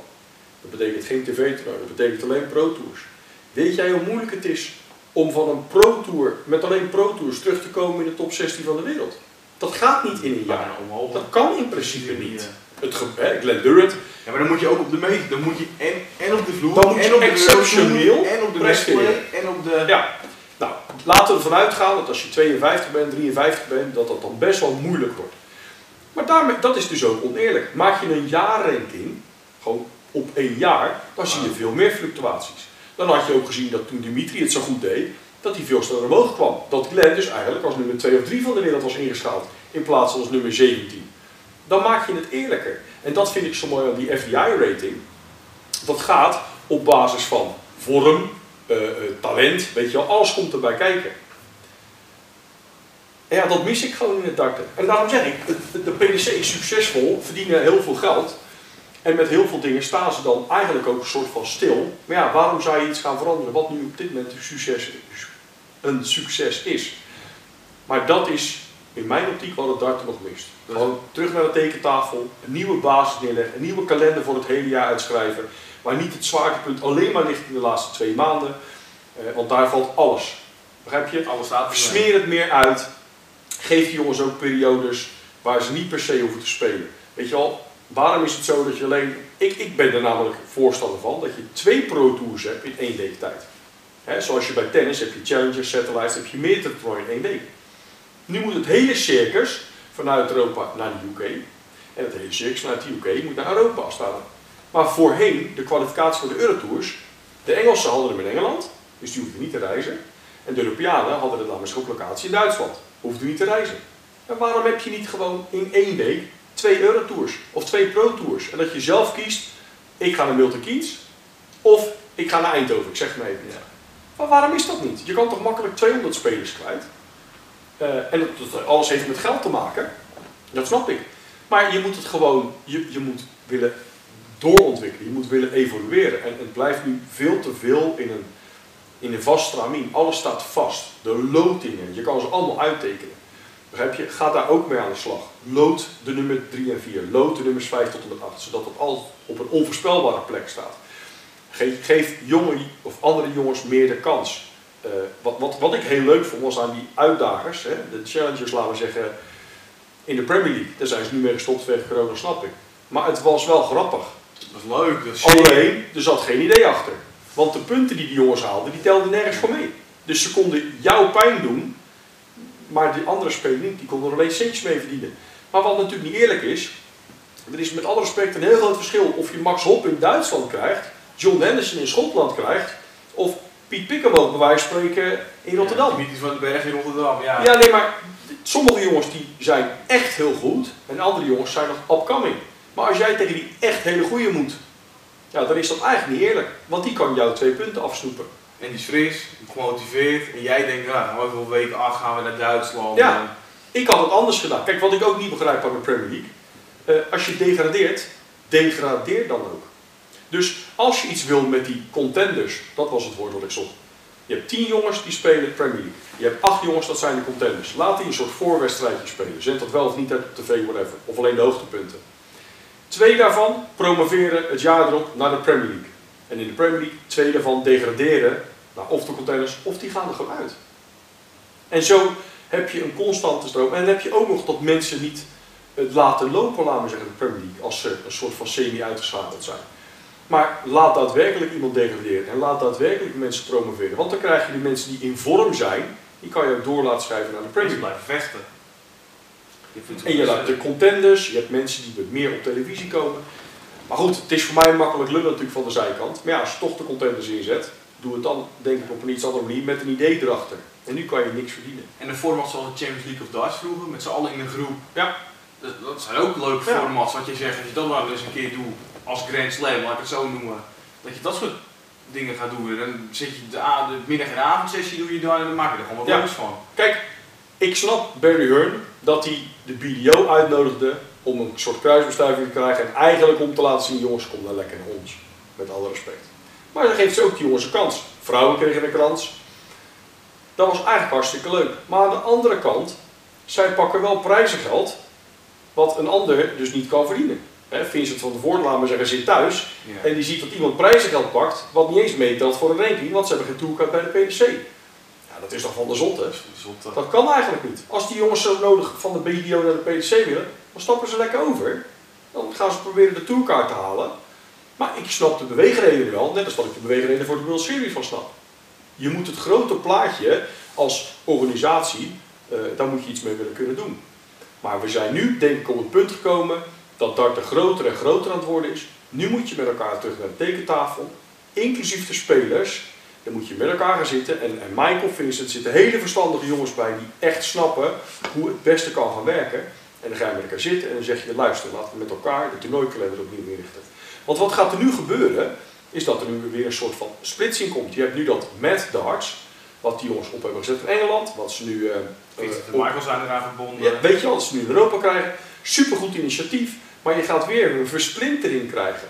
Terwijl je eigenlijk vanuit de PDC al dat soort dingen zou moeten reguleren. Maar de PDC is een commerciële organisatie, is, ja. is niet een dartbond. Ja, een beetje over trainingsgat natuurlijk.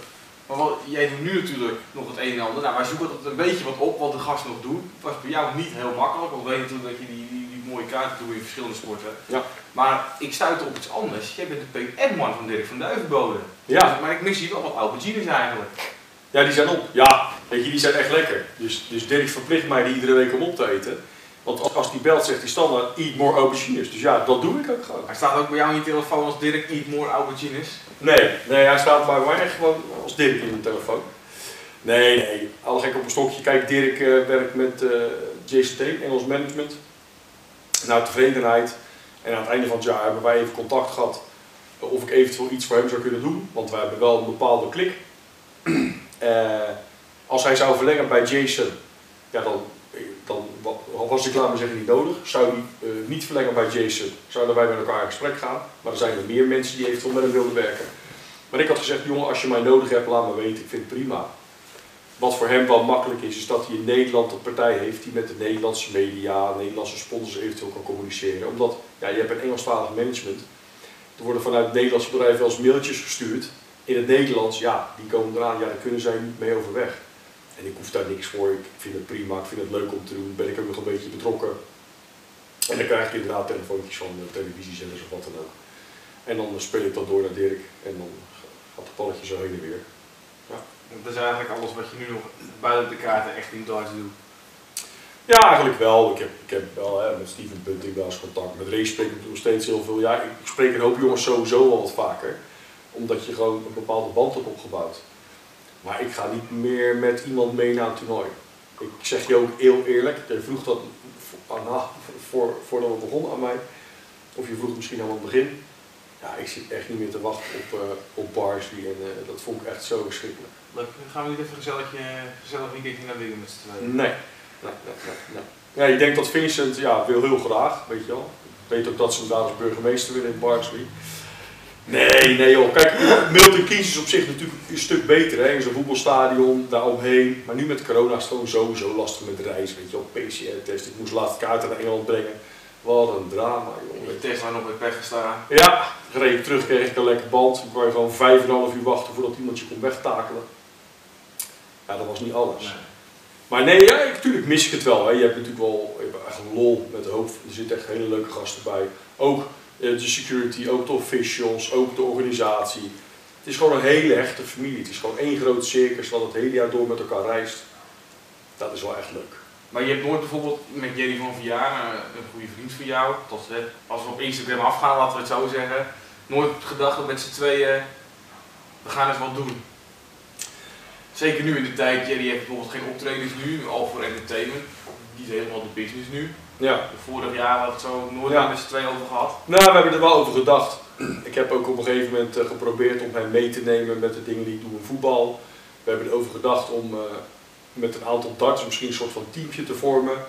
Hij is dat wel gaan doen met Ron en Jelle en ik geloof nog iemand qua clinics. Ja, ik vind dat ik zelf geen toegevoegde waarde voor clinics. Ik ben geen entertainmentman.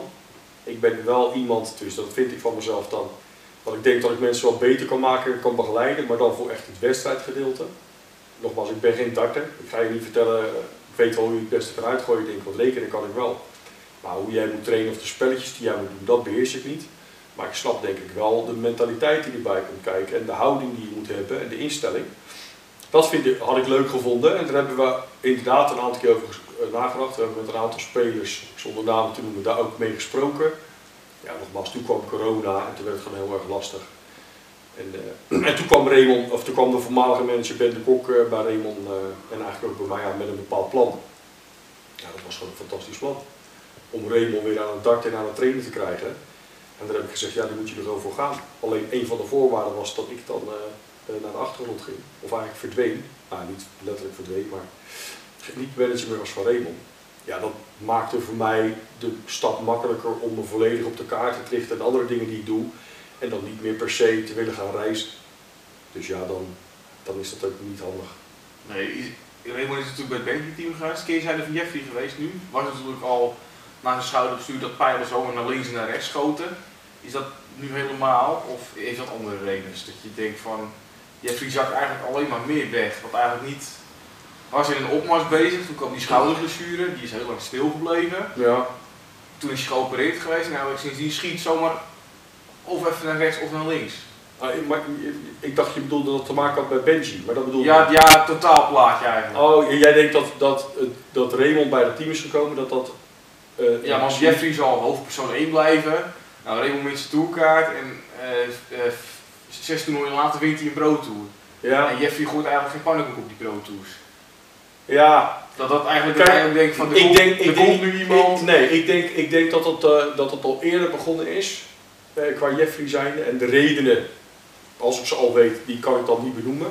Die, die, die ga ik niet benoemen, dat is aan hemzelf en aan Ibis, zijn begeleider en aan zijn manager, Ben de Kok. Ik denk dat Jeffrey een, uh, een godvergeten talent heeft. En verschrikkelijk goed kan gooien. Hij heeft een periode heel goed gegooid.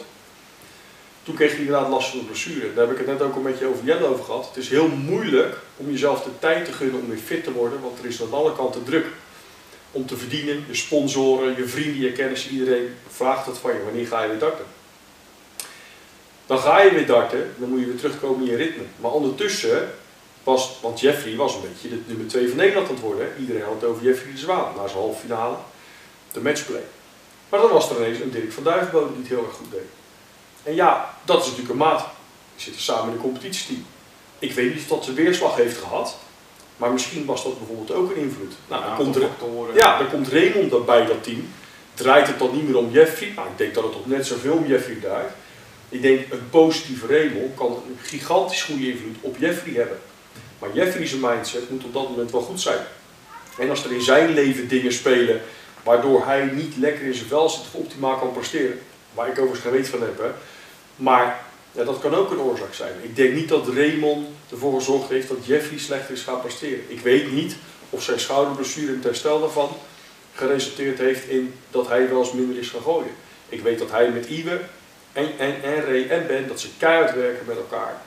Ehm, maar met alle respect, dit heb ik heel vaak tegen Raymond gezegd. Als je een carrière van 30 jaar, dat gaat altijd zo uiteindelijk.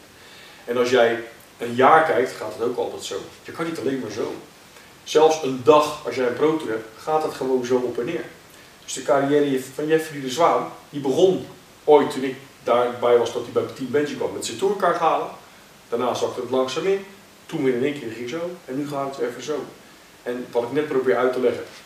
Het verschil tussen boven en ondergrens, hoe kleiner die wordt, des te constanter wordt jouw prestatie. Nou, hij zit nu in de hoek waar de klappen vallen. Het loopt niet. Mentaal zal het niet optimaal zijn. Maar geloof me, die jongen komt echt wel weer terug. En dan gaat hij weer steeds beter en beter presteren. Eén ding nog. Gelukkig. Jij zit altijd uh, bij Raymond achter. Dat heb ik een paar keer geanalyseerd. Ja. Het moment, jij bent zo aan het meeleven, eigenlijk op het moment dat je al door de coulissen loopt, het enige komt goed. Je bent goed, hou je handen warm. Ja. Je bent alles aan het zeggen, heel rustig voorbereiden, je balkon komt zo. Nou, Raymond die stapt op pas op, op het moment dat hij, dat hij inviel, stapte die pas, eh, ja, niet autistisch, gewoon heel ritueel. Ja.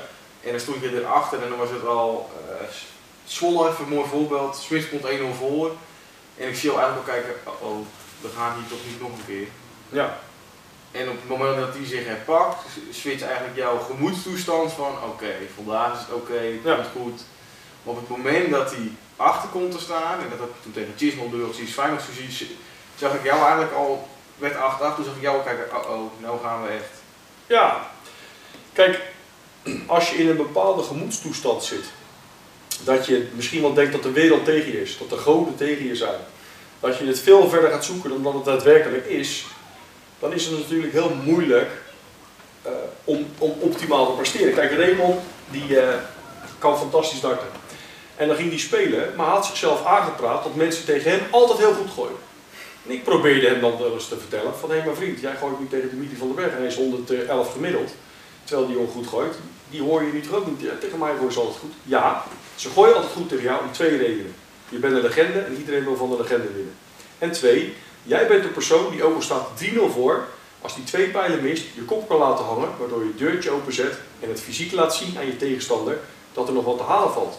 Oh, dat, En dat geeft een andere motivatie om als altijd door te blijven vechten, want je krijgt bij Van van altijd een kans. Vroeger was dat niet zo. Vroeger slachtte jij mensen. Weet je wel, met huid en haar gingen ze eraan. Je was meedogenloos. Dat ben je niet meer. Die drijf moet jij zien terug te vinden. Die drijf heeft Van Gerwen wel. Weet je wel, die, die trekt het liefst iemand zijn kop eraf. Ja, daar moet je naartoe aan het werken. En ja, ik had heel vaak, bijvoorbeeld, waren we in Duitsland, toen moest hij tegen Bieten, stond hij fantastisch goed te gooien. Maar Bieten gooide een, waanzinnig, eh, een waanzinnige eh, eh, finish. Ja, en dan, zag ik, dan hoorde ik hem al denken in mijn hoofd, ja hoor, daar gaan we weer. Heb ik weer. Tegen mij doen ze dit weer. En ik probeerde hem bewust te laten worden dat het dus in alle wedstrijden gebeurt. Bij iedereen. Het is niet alleen hem. Je moet niet, ja, je noemt dat in de poker result-oriented thinking. Je bent alleen maar aan het denken dat dat jou overkomt, maar zo is het niet. Alleen ja, voor hem werd dat een dingetje. Dus ik herkende heel snel in de wedstrijd en dacht ik, oh nee, alsjeblieft, Pete, je bent zo goed. Het mooiste voorbeeld voor mij was Gary Anderson op de matchplay. Raymond gooide bizar, Ja. 4-0 voor. Hij mist tig pijlen om 5-0 voor te komen. Het wordt 4-1. En ik wist toen al dat het een soort van klaar was. Ja, dat doet echt pijn hoor. Het was eigenlijk een soort wonder. De desbetreffende wedstrijd staat alweer met, met zijn andere pijlen en hij was alweer aan het zoeken. Ik al een wonder dat hij zo goed gooit Ja. met zo'n setje. Nou, Ja. Het zit allemaal mentaal wat je zegt, hij kan ook met zijn theepikkers gooien. Ja. Maar dat hij daar dat verliest, dat zegt eigenlijk ah, iets over het talent van Gary Anderson. Ja. En ben je over die mentale toestand van Raymond. Ja, nou, maar, maar zoals ik zeg dat de PDC terug moet aan de tekentafel, moest Raymond dat ook. En bij Raymond lag de key in wat Ben de Kok met zijn plan heeft bewerkstelligd. Van je moet een modus vinden om Raymond iedere dag te laten trainen. En die drive had hij niet meer. We hadden het incidenteel. Gingen we twee, drie weken hard trainen, gingen we met Jerry sporten of, of wat dan ook. Met zijn vrouw wandelen, van alles eraan gedaan, gezond eten, noem maar op, mental coach. Wim Hof, we zijn overal geweest, alles geprobeerd. Maar zodra er een teleurstelling of een verlies kwam, werd alles overboord gegooid. Of de coach, of de manier van trainen, of de pijlen, of de flight, of de shot, of alles. En ja, zo werkt het niet. Je moet iets een kans geven. En dat is gewoon jammer. En dat heeft Ben bewerkstelligd van, hé, hey, we gaan gewoon volle bak trainen. En dan zie je ook, het is nog niet optimaal, maar hij wint wel een Pro Tour. Hij heeft natuurlijk zijn fysieke ongemakken gekregen. Nou, dan zal hij nu weer terug moeten naar de tekentafel. Hoe ga ik daarmee om? Nou, heeft hij een goed team met Iwe uh, als begeleider ook uh, om zich heen. Om daar weer mee uh, sterker terug te komen. En ik geloof daar wel in. Alleen hij zal constant moeten blijven werken en waken dat hij niet weer in zijn oude valletjes trapt. Want ja, dat, dat is zijn bottleneck. Zal de toekomst uit gaan wijzen. Blijven jou in de toekomst in dit dartsport zien? Nee, het kan best wel zijn dat ik nog een keer meega, incidenteel, of gewoon überhaupt een keer ga kijken bij het darten. Ik heb er natuurlijk wel binding mee. Ik heb nu ook een leuk project, een leuk project met de PDC. Uh, dus dat gaat echt nog wel gebeuren.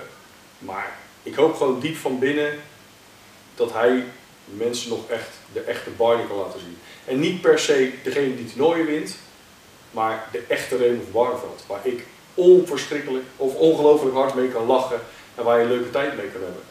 En dat mensen niet alleen zijn interviews herinneren waarin hij praat over de dood en over dingen die niet leuk gaan. Maar dat mensen gewoon dat ginnegappen, wat er gewoon heel vaak met hem is, dat de mensen dat zien. Want hij heeft de meest verschrikkelijke slechte humor ter wereld. Maar geloof me, als je het lang genoeg hoort, wordt het nog leuk ook. dus ja. De, de mooiste tweet van jou was misschien wel van There's only one Raymond van Barneveld op Q-School. Ja, maar, maar het is... Ik, werd, ik word emotioneel als ik eraan denk. Kijk, ik heb heel veel met hem meegemaakt. En je gunt die man echt alles. En dan gaat hij dat doen. Want je moet je voorstellen hoe moeilijk het is als je zo groot kampioen bent en dat jij de vernedering aan moet om tussen Jan en alle man een Q-school te moeten gooien. Niet alleen één, maar eigenlijk twee. Je moet er twee zien door te komen. En vlak voordat je daar gaat beginnen, pleurt je halve huis uit elkaar. Waar jouw nieuwe vriendin net woont op haar verjaardag en jij kan niks. Je kan niet snel naar huis. Je zit daar met Iwe en je moet nog gaan presteren. En wat hij dan presteert, vind ik fenomenaal. Tuurlijk, hij won niet in keer dag. En dan heb ik hem op de app en dan zit hij er doorheen. En dan zeg ik, Raymond, dit is een marathon. Dit is geen sprint. Je hoeft geen enkele dag te winnen. Je moet iedere dag het maximaal halen en dan heb jij je toegang. Glenn Durant haalde hem in zijn laatste potje. Op het nippertje. En wat voor, wat voor jaar kreeg hij daarna? Dus al dat soort shit zegt niks. Dus dat je wint of verliest, boeit niet als je maar probeert meer potjes te winnen dan te verliezen. En dat je dan je tourkaart haalt, met alle druk en met wat er thuis in je privéleven gebeurt, dan ben je toch gewoon een hele, hele grote jongen. En daar, ben ik, daar was ik echt mega, mega trots op. Ja. ja. Mooi om te zien. Ik denk dat dit uh, het einde was van uh. Ja, bijna, bijna twee uur aan, uh, ja.